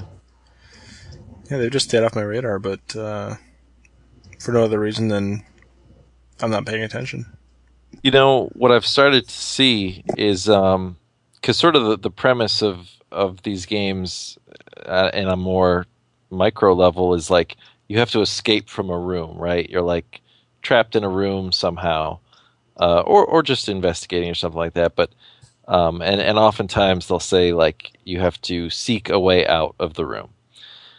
And I've seen uh, this company, and there's one. They have a location in Rochester. They've got one in Buffalo. I think they've also got one in Syracuse, maybe. So maybe it's just a like a regional thing for right now. But um, although th- that's not true, I think they're all over the country. Anyway, they actually like lock you in a room, and there will be like puzzles and clues and stuff on how to get yourself out of said room. And you play with other people and cooperate and solve puzzles and. Looks very interesting. So I think we're probably going to try that out at some point in the next year or something. Get mm. a group together. Cool. Yeah, they have uh, at least one of those around here. So. Oh, so you've you've heard of them too? Yeah, yeah, yeah. Um, I think they're just called escape rooms. It's is it not a relatively new thing? Um, yeah, they even featured on a, an episode of The Big Bang Theory like a couple seasons ago. Um, yeah, there's a whole episode around it. Um, but uh, yeah, it is. A re- it's you know, in the last three, four years probably. And they're not designed with horror in mind. They're designed with puzzle solving, and it's not like Saw where there's you know right. threats to you per se. Right. Um, but uh, yeah, it's kind of like a live video game. But um, moving on. Uh, Second place for three D S Most Wanted is actually already out now. It's Mario and Luigi Paper Jam. Uh, this is an, this is the other game that I hope to one day get a two-for-one deal or something with Triforce Heroes. Because I don't think I'm going to pick this up right now, but uh, it looks pretty good. It's gotten some pretty good reviews. Eh. just it's not really on my. It's just not really on my. Radar. Peter, are you the same way? I'm s- I'm still playing uh, Mario and Luigi Dream Team, so I need to. I I'm not planning on picking up Paper Jam anytime soon, but I like Dream Team. I like Bowser's Inside Story. It's a really fun series. So. Yeah, you know, not to digress, but Dream Team, I was thinking I wasn't going to like nearly as much as I hoped to because I had heard some negative things about it. But when I finally got around to playing it, I liked it a lot. So. Um, Did you beat it? Yeah. Mm-hmm. And uh, I think it was about a thirty-hour gameplay, so it was a pretty decently lengthy game. And um, yeah, I like it a lot. Um, these games generally just have really good music, funny dialogue, really, really interesting battle systems that are super creative and interactive. Um, so I'm sure Paper Jam has all that, and I'm sure it's really fun. So the number one three D S Most Wanted game is Fire Emblem Fates. Just from what we've seen of these Fire Emblem uh, Fates games, um, it seems like they're just taking everything that made Awakening uh, so good and groundbreaking and like just kind of dialing all that stuff up. I mean, the whole split uh, split story thing really interests me as someone who enjoys you know story in games. I, I think that's a really cool uh, thing that not a lot of games do. It, it's kind of like Pokemon, you know, where it's two different versions with different stuff going on. I think that's super neat. And do they uh, connect? New, yeah, that's that's the interesting thing. So I don't know all the, how all this goes down, but apparently, like the first few missions in both versions are exactly the same, but after that. They deviate to where you you'll basically be playing for either side. So you'll be fighting the side, or you'll be fighting one of the sides, Um, you'll be fighting the side that you can join in the other game, that you're part of. In oh, the that's game. Wicked. I like it. Yeah, I mean, it's a really cool concept, um, and I'm I'm just really excited about that. Frankly, Pokemon should try that themselves. You know, one's the Team Rocket edition, one's the, you know. I know a lot of people cool. that would be excited for that. Yeah. yeah. Hmm. Well, all right. Well, you know, honestly, as someone who's not interested in the series per se, that definitely intrigued me more, and I like the uh, the premise. I'll have to keep an eye out for that.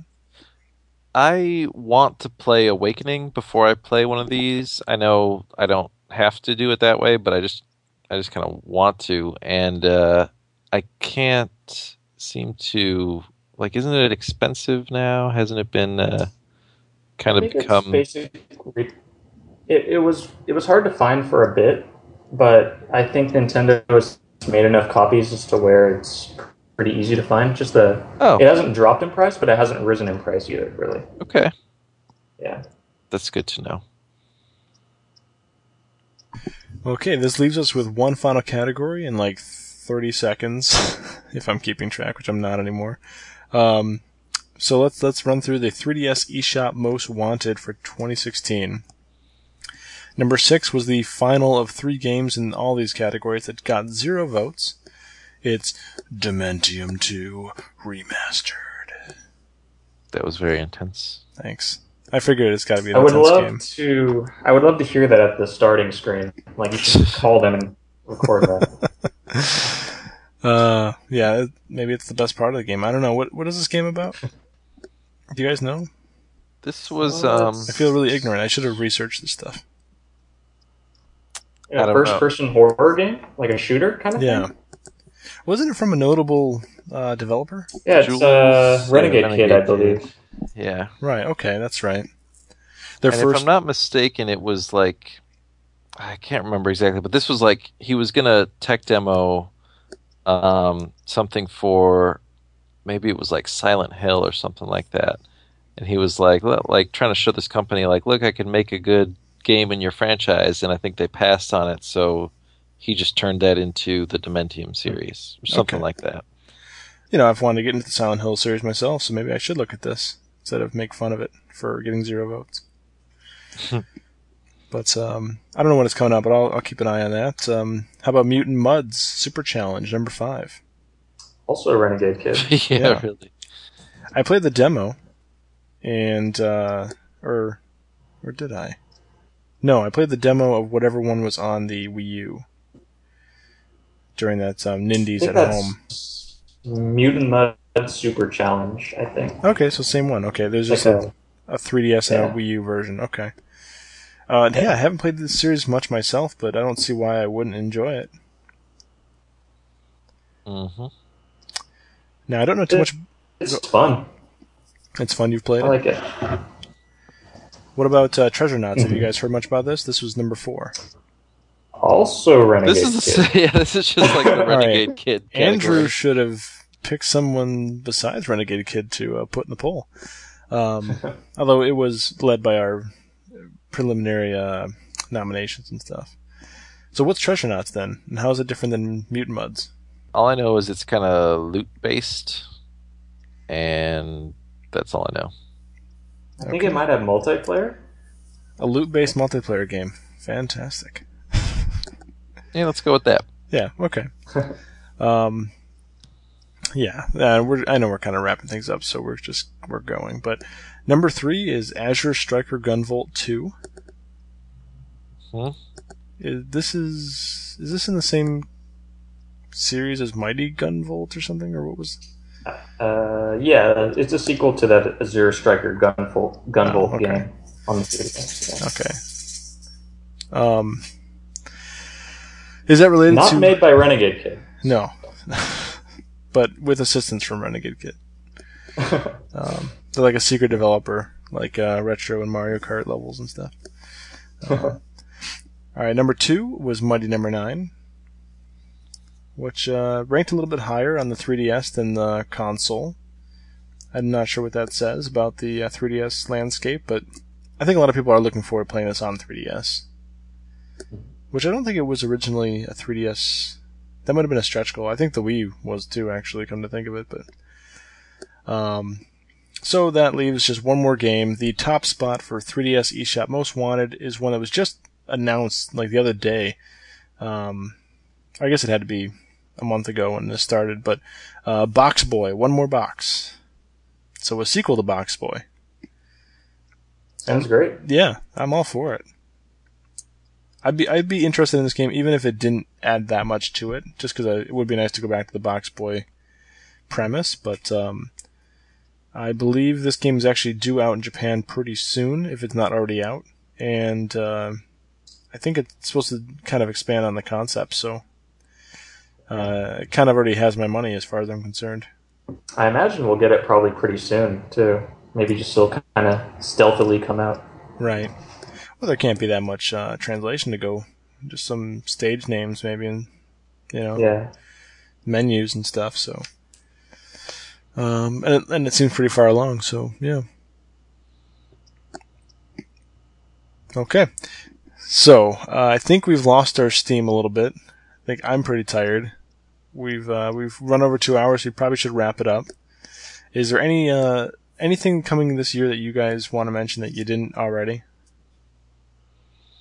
Hmm. For me, Yooka-Laylee was kind of the, that's the big one, and then you know we talked about some of the console most wanted, but Yooka-Laylee is, is absolutely the biggest thing on my radar. Uh, I even have a printed picture from the Kickstarter page on my cubicle wall uh, that I just printed out that day and put up there, and it's been there since. So I'm looking forward to that for sure. Uh, but awesome. I guess we don't really know too much about what's what the future has to hold besides what's listed here. That's great. Um, I mean, the N X is on the horizon. We don't know if that's even going to be this year. The, the top, off the top of my head. Um, what's that? Uh, I was just saying how I can't think of anything yeah. else off the top of my head.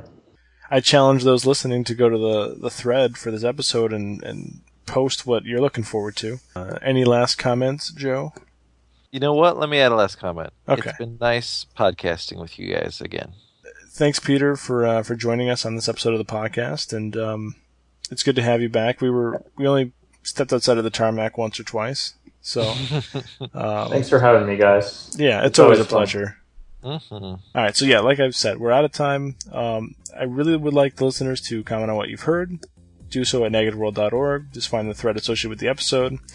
Uh, if you don't want to subscribe and you're a listener, reach us through Facebook or. Uh, Twitter, you know, we're at negative underscore world over there.